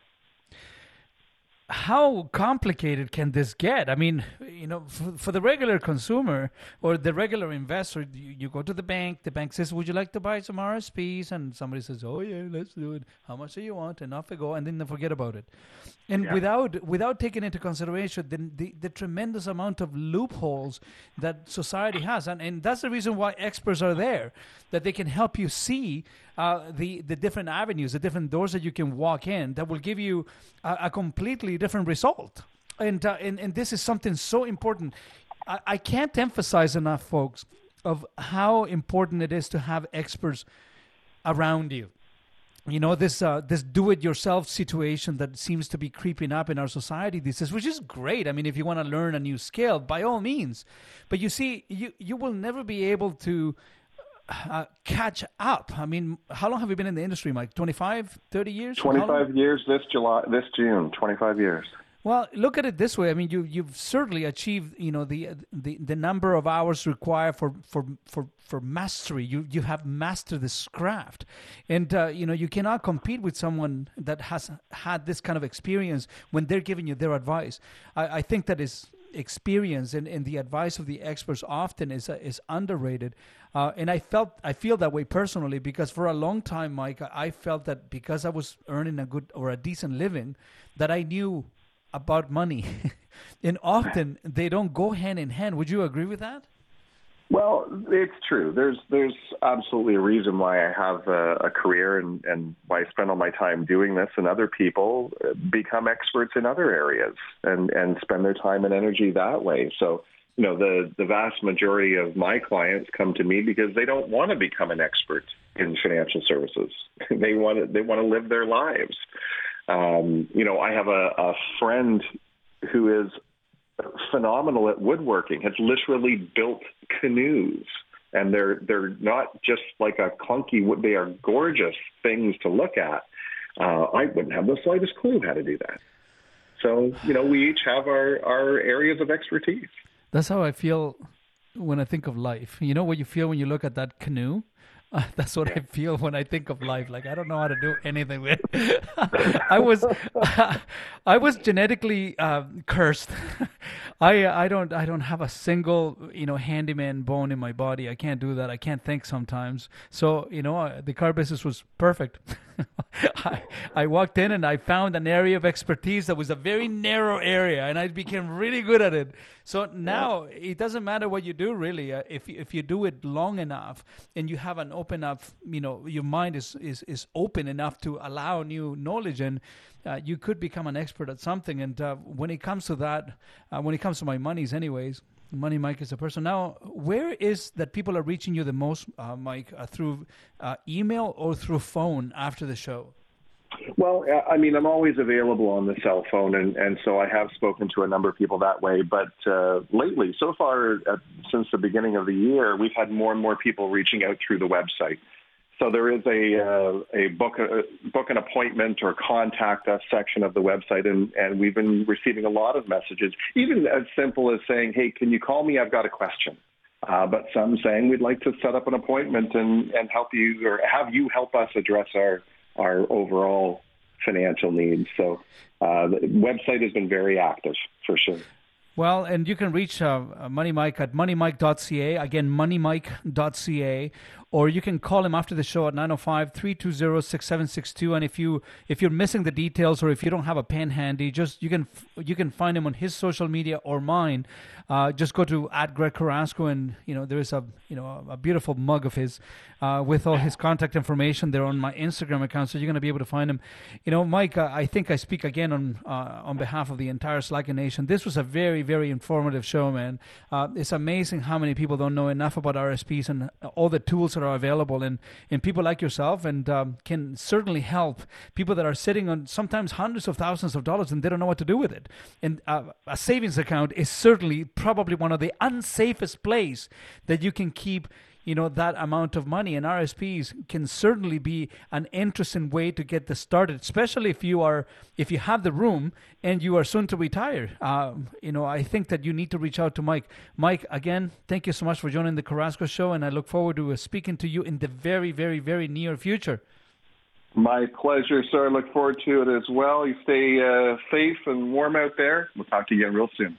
We'll talk soon, folks. You you were just listening to Money Mike, and uh, this show is brought to you by Oakville Nissan and Oakville Infiniti. And until the end of the month, folks, at Oakville Infiniti, you uh, you can get an Infiniti QX60 Limited for five eighty nine a month plus tax with only twenty nine ninety five down on a twenty seven month lease. That deal is way too good to pass on. It's less money than a Toyota Highlander, folks. This is a seven passenger luxury SUV, just like the MDX. Don't pay more if you don't have to. Stay tuned, and we'll be right back after the break. If you're just tuning in, folks, you're listening to the Greg Carrasco Show, Canada's largest automotive radio show, with my friend Ken Stapen here. If you have any car questions that you need some help with, the number to call is 416 870 1050. Once again, 416 870 1050.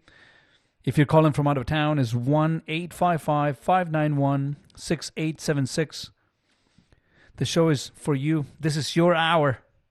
You have any questions, suggestions, concerns, issues, beefs, grievances about anything? Call us. And uh, you may not like what I have to say, but I will I will answer the question. We will entertain any topic. Just keep it light. We need to bring some levity into the show. Last week was pretty intense. It was it was super intense, Ken.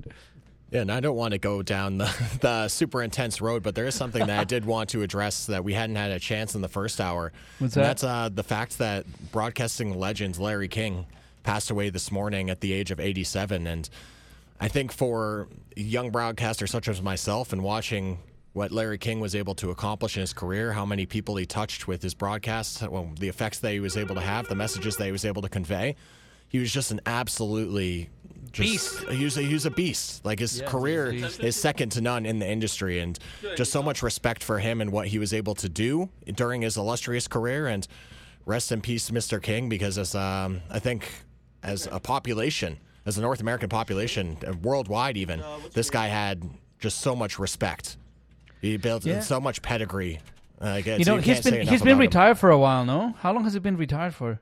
Well, I think he was still actively like doing some political stuff as well. But yeah, he Mhm. had a s- it he was 63 years that he's been broadcasting for, and that's absolutely insane to me. That that is insane. I um you know I don't know much about him. You got to remember that I spent most of my uh, of the '90s learning English, so I couldn't speak English in the '90s. I, I had no idea. But That's- uh, that's fair, and it's uh, not so I don't know much about him, but uh, you know I remember seeing him when you know back in the days when I used to watch TV often, uh, seeing him on CNN. Now I don't I don't listen or watch that station anymore. But uh, he seemed to be very very well respected within the broadcasting community, and uh, you know 87 years old it's a good life, man. It's a good life. You know, it's a, it's you know, it's good. He uh he crushed it, man. He was on the zone for that six decades. An absolute legend. Anyway, just wanted to pay my respects to Mr. King as a young and up and coming broadcaster. I think it's important to realize greatness when you see it and respect those who have just been the best in their profession. So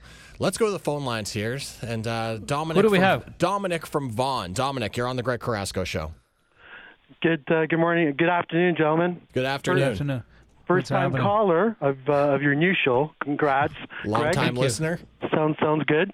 Um, my my question is, I've got a, a 2014 Touareg I bought off of a lease. I love it, Uh-huh. but it's the diesels. Now, what have you heard long term on these diesels? Uh, any like, should I keep it, sell it? What, what have you heard long term with? Because they it went through the the whole change because they had to change the system Yeah. uh, when they had that emission uh, issue there. So have you heard How, anything? how many kilometers do you have? I'm at 200. Well, the vehicle is seven years old. You have 200,000 kilometers. How long are you expecting to keep it? Planning on driving it to the ground as long as I didn't have any issues with it. But uh, have you heard anything happening? Like well, no, term? you, you you will always you will always find people that have two uh, you know every anything to say in relation to diesel product. I, I mean, I've seen guys driving those Jetta uh, you know TDIs for eight hundred thousand kilometers. You know, back in the day uh, when I was running 401 Dixie Nissan, and we were number one in the country, the um, one of my business managers, uh, Bruce Muntz. Uh, I haven't talked to him in a while. He's a good guy, but uh, he uh, he used to commute from London, Ontario, to Mississauga every day. It's like when I hired him, he said he was going to move to Milton. He never did. He would commute from London, Ontario to to Mississauga just because he loved London, Ontario as much as he did. Now, saying that he had a TDI and uh, he um, that vehicle lasted him, I think, up to eight hundred thousand kilometers on that thing. Now, saying that, the um, uh, yeah, it's a, it's it is a Jetta, but uh, you know it's a diesel product, and Volkswagen is very well known across around the world for their diesel uh, vehicles. Now, whether they cheated the system with emissions or not, that's a whole different conversation that I'm not going to get into. But uh, you know, the longevity of a of a vehicle, Dominic, is directly related to how much maintenance you do to the car.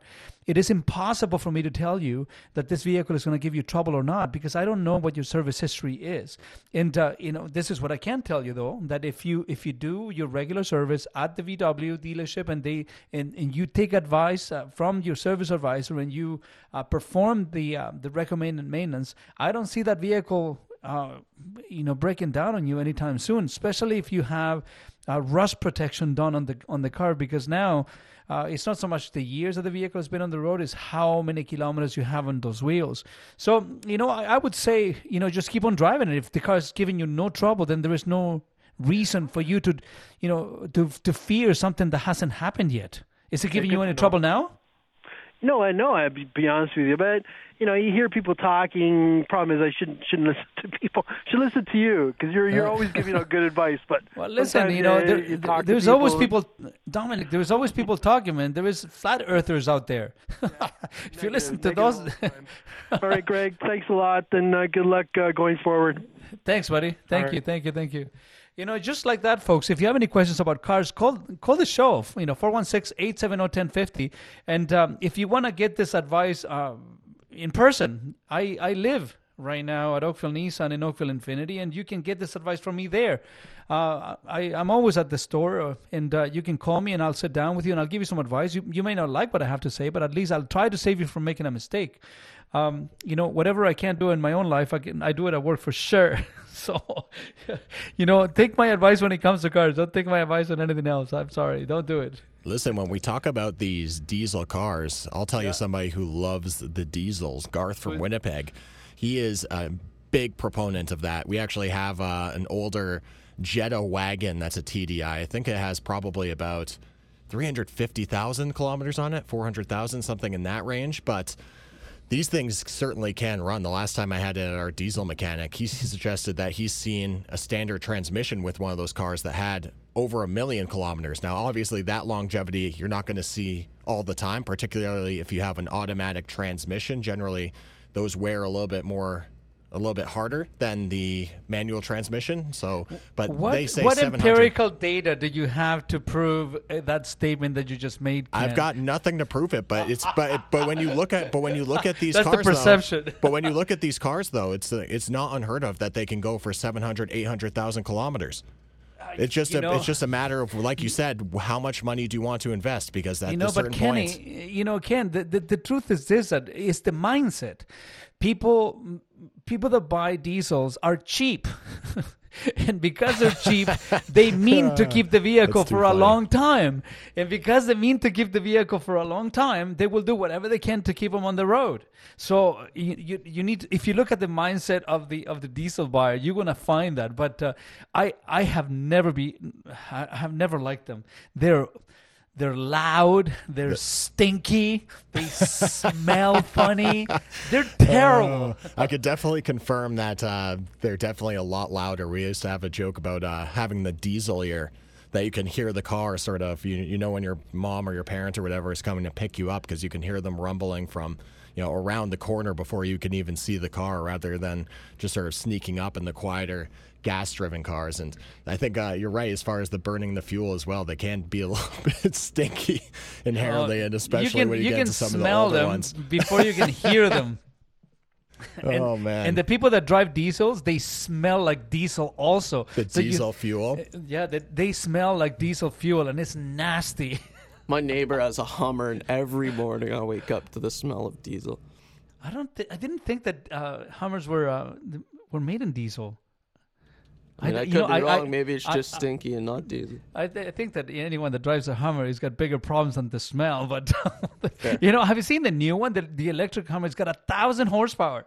You know, it can drive sideways. They call that the the crab uh, crawl. So if you get stuck between rocks, you can literally turn the all-wheel steer uh, steering and just drive sideways. It's the most bizarre thing I've ever seen, and uh, I, I think that this thing is going to be like a quarter of a million dollars. Have you seen it? I haven't seen it, but it's also it's I don't know. Do people actually take the Hummers and go, you know, four wheeling or off roading? I feel like they're such a big car that you'd be better suited to get something that's a little bit smaller if you're actually trying to aggressively do those sorts of things. How many people that you know can, and be honest with me, uh, drive a four x four that they use it to go off roading? You'd be surprised actually because I grew up in a smaller town in the states, and Of that course, was of course, it had to be human. I had to ask you that. yeah, question. it- to be honest, uh, actually, my first car was a 1998 Chevrolet Tracker. Thing was super light, small engine, and I used to be able to get that thing absolutely anywhere. But yeah, certainly where I grew up, there was a lot of you know that sort of culture where you would actually take your like that was an activity. You just go out in your trucks and see where you could drive them, where there were no roads, and get sort of to the most obscure place off the trail and hope that you didn't break down out there because you end up changing a tire in the middle of the woods. That's not the most desirable. But no, certainly since I've moved to Toronto, I don't know. Well, the majority of my friends don't even have cars, and certainly the ones that do have ones that would be capable from off roading aren't taking it anywhere around the GTA. I Well- currently live in a small town as well, so unfortunately, I have the same answer for you. Where do you live? I'm in Stouffville, just north of Markham.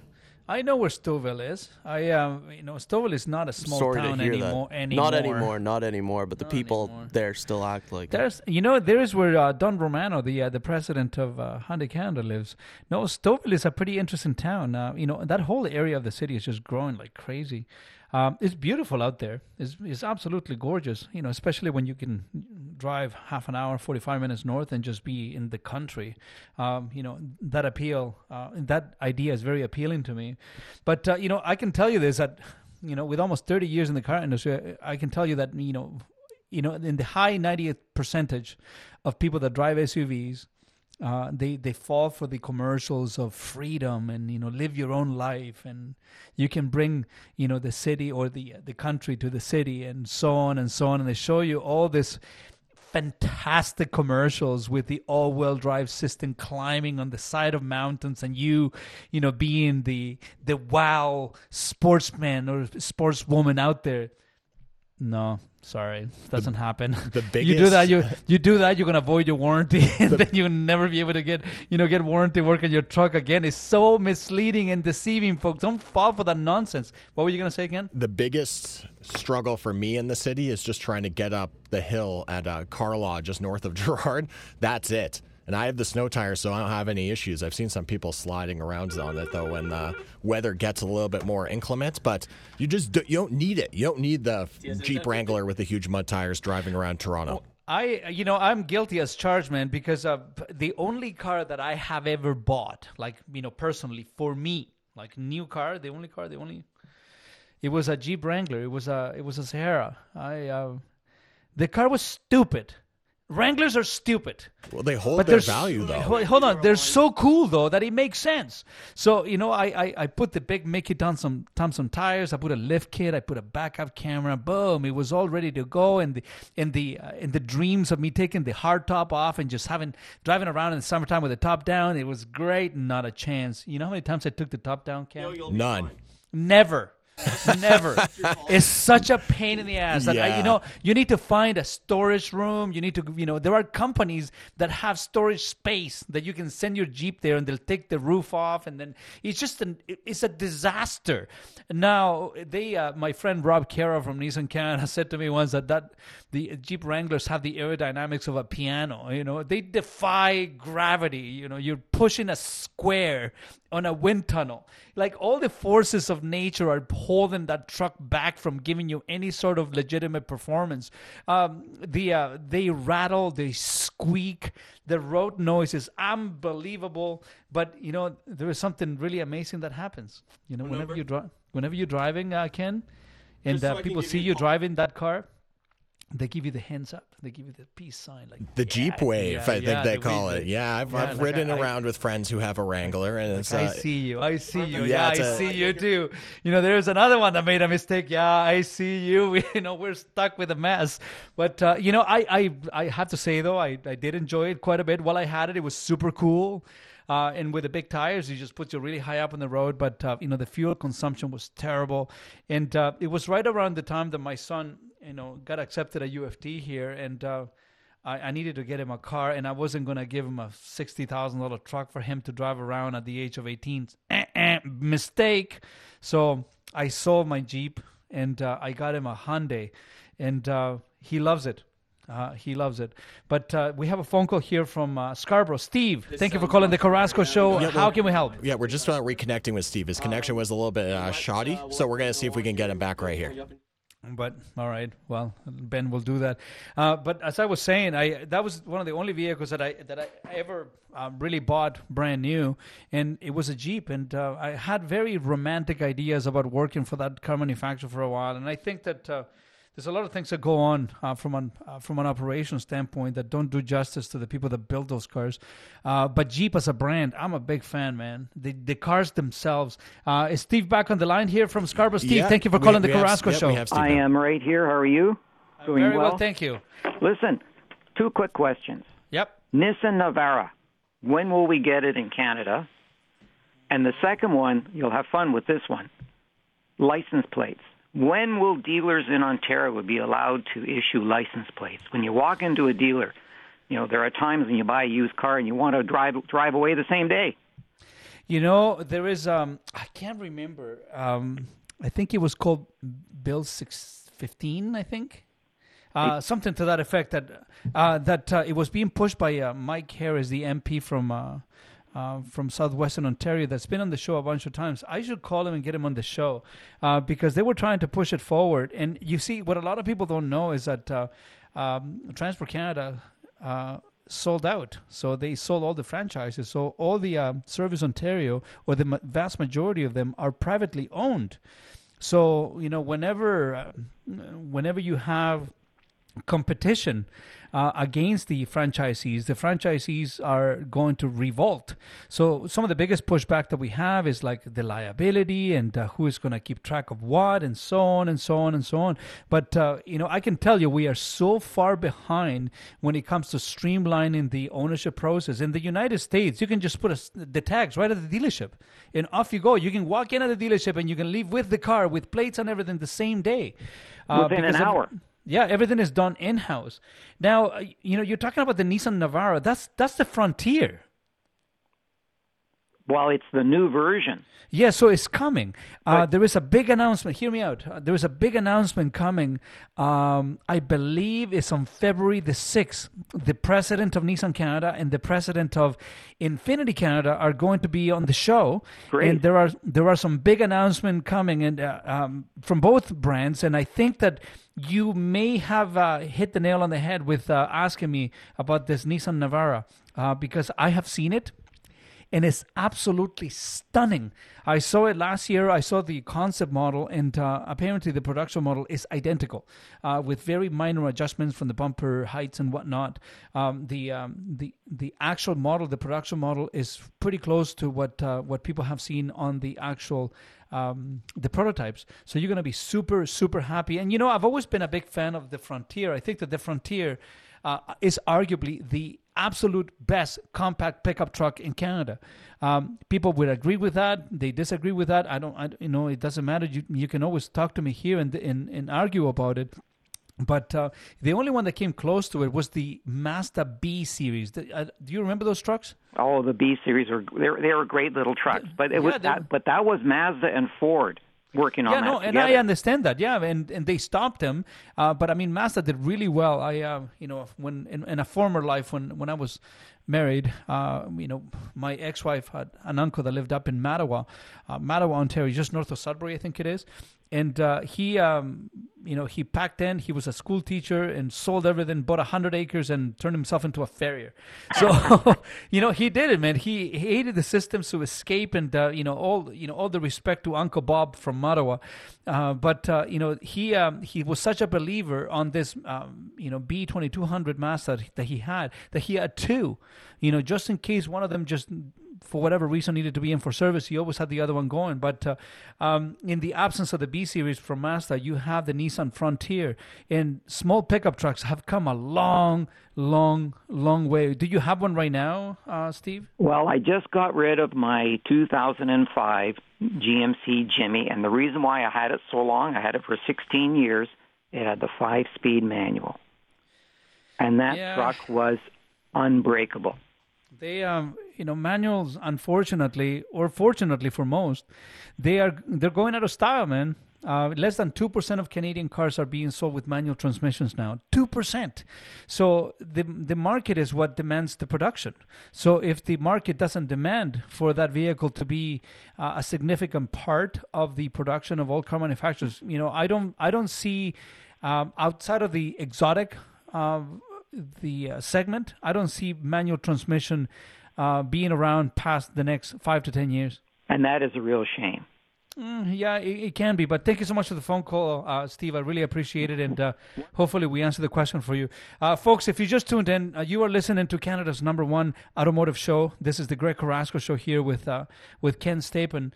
and uh, we are on air every Saturday morning from 10 a.m. until 1 p.m. and we answer all your car related questions you know try to stay away from mechanical questions because i don't care uh, but i will do i will do whatever i can to, to answer all technical questions from an acquisition standpoint i will try to do whatever i can to not let you make a mistake and uh, this show is brought, is brought to you by Oakville Nissan, and right now until the end of December, uh, pardon me, until the end of January, you get 0% financing on all remaining uh, 2020 products. So don't miss out. If you if you need to buy a vehicle, Come and see us, and we'll be right back after the break. You're listening to the Greg Carrasco Show with Ken Stapen here, Canada's largest automotive radio show on TSN 1050. The show is brought to you by Oakville Nissan and Oakville Infiniti. And until the end of the month, folks, it doesn't matter what brand you drive. If you come in and do service at Oakville Nissan and Oakville Infiniti, we will pay for your HST, so you don't have to pay taxes at Oakville Nissan and Oakville Infiniti when you do service with us. Any brand just make sure that you log into our websites, oakvillenissan.com and oakvilleinfiniti.com. Book your appointment or call us in. We'll book you in. If you're a first responder, you get the preference. We will make room until the end of the month. No HST at Oakville Nissan and Oakville Infiniti. We got you, fam. We got your back. You know, times are rough. We're going to try to help out in whichever way we can. Uh, folks, if you want to call the show and you have something to say about anything, if you want to argue with me, do it. 416 870 1050 is a number. 416 870 1050 is a number if you, if you call them from the city. And if you are from out of town, it's 1 855 591 6876. And do we have, you know, uh, I call them stinky, man. you know, I know that somebody's driving a diesel way before they tell me. And you know, just because you can smell it on their clothes. you can smell it. It's the same thing that people that ride horses they smell, and it's nasty. Do you Their know a car lot of smell- equestrians? Uh, I, I, I, I deal with a bunch of equestrians throughout my lifetime, and they smell funny. Uh, it's the same thing with diesel. So we, uh, who do we have on the line? Garth. Yeah, let's go to Garth from Winnipeg. hey, Garth, what's going on, man? How are you? Thanks for taking my call, Greg. Hi, no Ken. problem. Are you one of the stinkies? You know, people that drive I diesels. Am, I'm, a, I'm a smelly guy when it comes to diesels for automotive use. And just two two quick points, Greg. Yeah. Um, one of them is that uh, the reason I like Volkswagen diesel technology is that they offer it with a body that has a 12 year corrosion warranty up until 2017. So the rust demons that come in on a high mileage diesel don't necessarily uh, present the same kind of problem as a domestically produced product because Volkswagen uses a double sided galvanized panel, which gives you the corrosion protection. But they eliminated that, went to a seven year in 2018. Have you seen the documentary, Garth? Yes. did, did, did that change your mind at all? Is it, we're talking about the one with the monkey in the cage?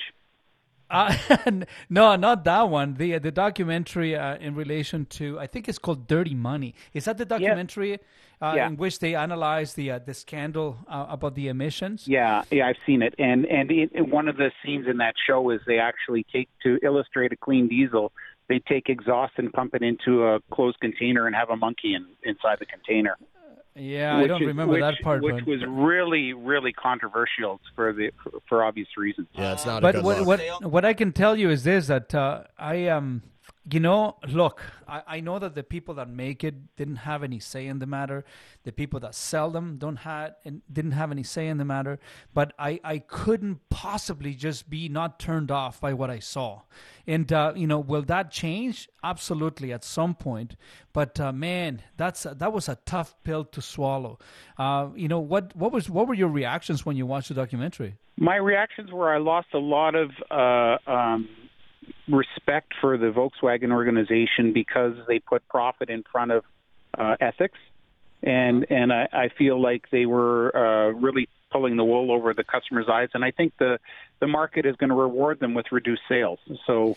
So as, I, as a you know, I don't know about that because immediately after they went on to have some of the biggest sales that they've ever had, and uh, you know, I, I didn't know that uh, the government of Germany is uh, is a big investor into VW uh, International, but uh, so the, the government kind of knew about this. It's just even it's even more convoluted. But uh, you know, have you always driven diesels, uh, Garth? No, I have not. Um, I I have a variety of uh, it's the diesel trucks I've been uh, in a big fan of, light especially light duty diesel, and Yep. the reason being is torque. I mean, it's anybody that drives a diesel knows about torque, and that that in my view is more important than horsepower. I can't. Uh, I, I, to be honest with you, I cannot stand the clickety clack of the valves. You know, they drive me absolutely insane. I have this really weird sensitivity to noise. I get overwhelmed really, really quickly, and uh, when I when I, I can't really hear my thoughts, and I hear the the snapping of the valves, with that is very common on older diesels, anyways. I can't stand them, but I do understand why people would drive them, though. You you do get a you know a, a delta in the um, and the fuel consumption that uh, would make sense for some people that keep it for more than six or seven years to pay for the difference. But uh, I, do you still have one, Garth? Yeah, I do, and and in fact, one of the things Ken mentioned is he grew up in the states and he grew up in Connecticut in a rural area, and one of the things that we always uh, realized was the deer standing on the side of the road would hear you half a mile down the road as you're Every- coming, so, so so there'd be no surprises for the wildlife, and they wouldn't run out in front of you. Yeah, that's That a big, is- that's a big pro for sure. And uh, people that live in that area of the states, I mean, up here, I guess it's moose. They're the bigger problems once you start getting outside the GTA. But certainly, that's something to consider, especially when you're growing up in a rural area. Is the threat that you'll hit a deer, and those things absolutely mangle cars. If you've ever seen one that's in an accident. That's uh, that's Garth from Winnipeg, folks. Thank you so much for the phone call, Garth. I, I hope you have an you're awesome awesome weekend. Let's talk to Chris in Oakville. Chris, how can we help? Hey, Greg. Uh, would love to know when's the new uh, QX60? Do you expect that to hit the lots? The new QX50 or QX60? 60, six zero. Oh no, I don't. I don't know. I don't know anything about that. I've seen some uh, versions, some uh, some concept, uh, but I don't think it's coming anytime soon. Um, I know that there is a few uh, new product that's coming out. The QX60 is coming uh, this year. The QX55 is coming next year. And believe it or not, I was so disappointed because um, Infiniti Canada had arranged a trip to Japan uh, to see all the new product that's coming down the pipeline with Infiniti uh, Motor Company, and um, because of COVID, everything it got you know it, it was scheduled for February, then it was pushed back to May, then June, and then it was just canceled. So um, I am looking forward to making it down to Japan and seeing this product, uh, you know, in real life, and, and see what what sort of news I can bring to to the listenership here. But I don't um, I don't know when the new QX60 is coming out, man. But the, the current QX60 is is beautiful. It's it's exquisite to look at. Um, No, have you I- seen? I'm, I'm driving the QX60 right now, like, and again, QX60. Um, Oh, okay. And, and so that's, and I. Sorry, uh, you know, I, I I I misheard you. I thought you said the Q60. No, the QX60 is coming now. Um, you know, for what we understand, the um, it should be hitting the lots within the next three to four months. And we've seen it. So it's it, it was um, there is a big reveal that's happening, and in fact, the uh, the president of Infiniti Canada is coming on the show on February the sixth, and that's exactly what they're going to be announcing or talking about, I believe. So you know, stay tuned because it's it's a lot closer than you think. It's going to happen within the next few months. Yeah, no, because I've got a QX60 right now, and uh, the, the new one looks really nice. So just wondering when I'll be actually able to put my hands on one. Okay, I, I will keep you posted, and you know, stay tuned. Uh, if you're one of our customers, just drop by, let us know. We'll put you on a calling list, and as soon as we get the release of the product, we'll get in touch with you. Okay? Thanks, Greg. Thank you, Chris. And let's talk to Carl in Oakville. Carl, thank you for calling the Carrasco Show. This is Carl. How are you doing, Greg? I'm just like well, to find you. out. I, I, I'm I'm up in age, and I, I wanted to maybe give myself a guilty pleasure and treat myself to a used luxury car. And I've been, uh, I guess, probably because of product placing in a lot of movies like iRobot and stuff. I've been looking at the Audi. What would you think about a you know an A6 to an A8 Audi a few years back? Um, well, how can I answer this? Um, Honestly. pro- pro- you know, look, the those cars are delicious. Uh, that's the only way for me to describe them. I um, uh, the you know from the from the five up, uh, anything below that is not the same unless you're getting Too yourself small. an S series. Yeah, it's too small. And uh, uh, if you want to have a guilty pleasure, you know, go from the five up. The five is a phenomenal vehicle. I had an S5 in the summertime for a little bit, and they are phenomenal cars. Uh, the the six we had one as well. I haven't had an eight at the store in a while, and uh, I don't know if you know this. Um, uh, uh, Chris, but uh, at Oakville Infiniti, we have a different division that is called Oakville Luxury Imports. So, from Audis to BMWs to Jags to Mercedes, uh, you name it, anything that has to do with pre owned luxury vehicles, high end, Land Rovers, G Wagons, you name it, uh, we have them at the store in an indoor showroom. So, if you want to drop by, I, um, I have a couple of cars there. There is. Um, How there far is a- back do you go in years? Um, well, if it makes sense, right? I, you got to remember that I have to look at the eyes of my customers. You know, most of my customers that buy these cars, they live in Oakville and they just want to save some money. So I, I try not to keep anything that I wouldn't sell to somebody in my family. So the cars are pretty safe. Uh, I have an 8 Series uh, BMW that has only 40,000 kilometers. I drove that vehicle for a little bit. What a beast! That car is a beast. And uh, you know, from parking itself to the um, to the, the 360 camera that gives you uh, a different awareness of your surroundings, to the mood lighting inside of the vehicle with the you know 400 watts of output sound system. You know, there are so many things that you can get when you step back from a lu- brand new luxury car, and you can get into a one, two, three, or even four year old luxury machine. Not only you can save yourself up to 50% of the original selling price. Mhm. But uh, you know, if you if you get yourself associated with a with a brand new dealership selling you this vehicle, then you have the brand of the new dealership attached to that uh, luxury vehicle that you're using. You know, there was a big mistake that people make uh, thinking that. Um, by buying used luxury cars that you can that you can take liberties as to where you buy them from no no no no no that's never a good idea you got to remember that at some point a new car dealership passed on that car because of risk that's the only reason why B and C and D lots exist, because uh, you know somebody will trade in a vehicle to me. For example, I look at it and I think, ah, yeah, no. So that car goes to the auction, and then somebody buys it and they sell it to an unsuspected person that thinks that they're too smart and they want to outsmart the system, and they often end up with bigger problems than not. So why don't you do this, um, Chris?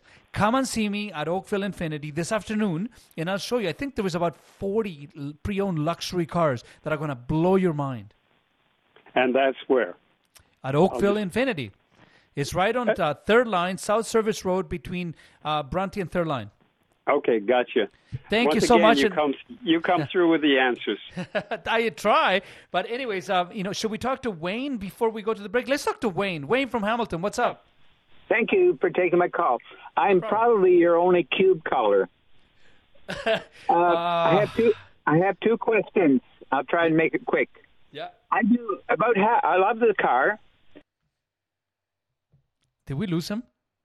Oh yeah, sorry, we had lost Wayne. Must You have know, dropped the line. Sorry yeah, about let's that. uh, let, let's take a small break, folks. If you have any questions uh, about cars, call me 416-870-1050. You are listening to the Greg Carrasco Show here, Canada's largest automotive radio show with Ken Stapen, and uh, this show is brought to you by Oakville Nissan and Oakville Infiniti. We are on South Service Road between Third Line and Bronte. You can see us from the QEW. Don't miss it. Come and see me. I live at this place. Let's take a small break, and we'll be right back. You know, some songs are just. It's impossible not to want to get down with them. It's impossible. I don't know if you have the same effect on you, man. Uh, it's a it's a Latino background that comes out from time to time, you know. it gets you, it gets you moving and grooving, and nice to see you enjoying the music selection this morning. For uh, Hey, I wonder why. yeah, maybe a little bit more direction. I'll act You like know- I didn't hear that. Uh, sorry, man. The, uh, the folks, don't forget the show is brought to you by Oakville Nissan and Oakville Infiniti. It's 2021, folks. If you are still paying commission when you buy a vehicle, give your head a shake. You are paying more money than you should. You don't have to. Wherever I happen to be working, I will make sure that you pay no commission when you buy a vehicle. And right now, Oakville Nissan, Oakville Infiniti is where it's at. You know, do not buy a vehicle until you come and see me. And the number to call is 416-870-1050. We're going to try to squeeze you in. And uh, if you happen to make it on air, folks, there's a lot of phone calls through. Just ask the question quick. I'll answer it as fast as I'm, and as honest as I can, and uh, we'll make it happen. So, who is back on the line, Wayne? Yeah, let's go back to Wayne. Sorry about the technical difficulties, Wayne. You're back. Hello, I'm back. Did you get the first part of my question? No, nothing. Okay, I drive a, a 2010 six-speed uh, Cube. On the on the highway at uh, 110 to 120, it, it revs at 3,000. Is that okay? Um, yeah, it's got. a- It, I think that the Cube came with a 1.6 uh, little engine. No. I think so. I'm not big yeah, on it's a, it's a one. It's a 1.6. I mean, uh, you know, it's a, it's a small motor. Uh, you know, between. You know, I would say 26 and 3,000 RPM is where the car is going to land. Now, do does it feel uh, wrong? No, it uh, it was. It took a while to get used to it, but now I'm used to it. Uh, Have you had it checked at a. Nissan store? Did I what? Sorry. Have Have you had it checked at a Nissan store? No. Well, you know, why don't you do this? You know, take a small drive, come and see me, introduce yourself. We'll take a picture or put you on Instagram, and uh, you know, and as long as it takes uh, for for me to take the picture and put it on Instagram, we'll get your vehicle checked and make sure that your transmission is okay. It's a standard transmission, right? Yeah, it's okay. Okay. Okay. so thank you. know, just bring a bike and, and we'll try to look after you. Okay, so let's talk to David in Toronto. Hey, Greg, how are you? Love the show. I'm a budget conscious big guy. I'm in the market for a new SUV, but Okay. I want a four cylinder SUV, okay? What's Yep. the what's the most spacious vehicle from the driver's seat that I could should be looking at? Well, Small, you know, it's compact SUV. that's uh, that's an interesting question that you asked because um, um, you know my uh, my old co-host uh, John Scholes is a big dude. He's like six six. And uh, now he is a beanpole, but uh, you know he's a really a, a rather tall person, and uh, uh, he was driving a Nissan Qashqai uh, for a very long time, and he was comfortable in it.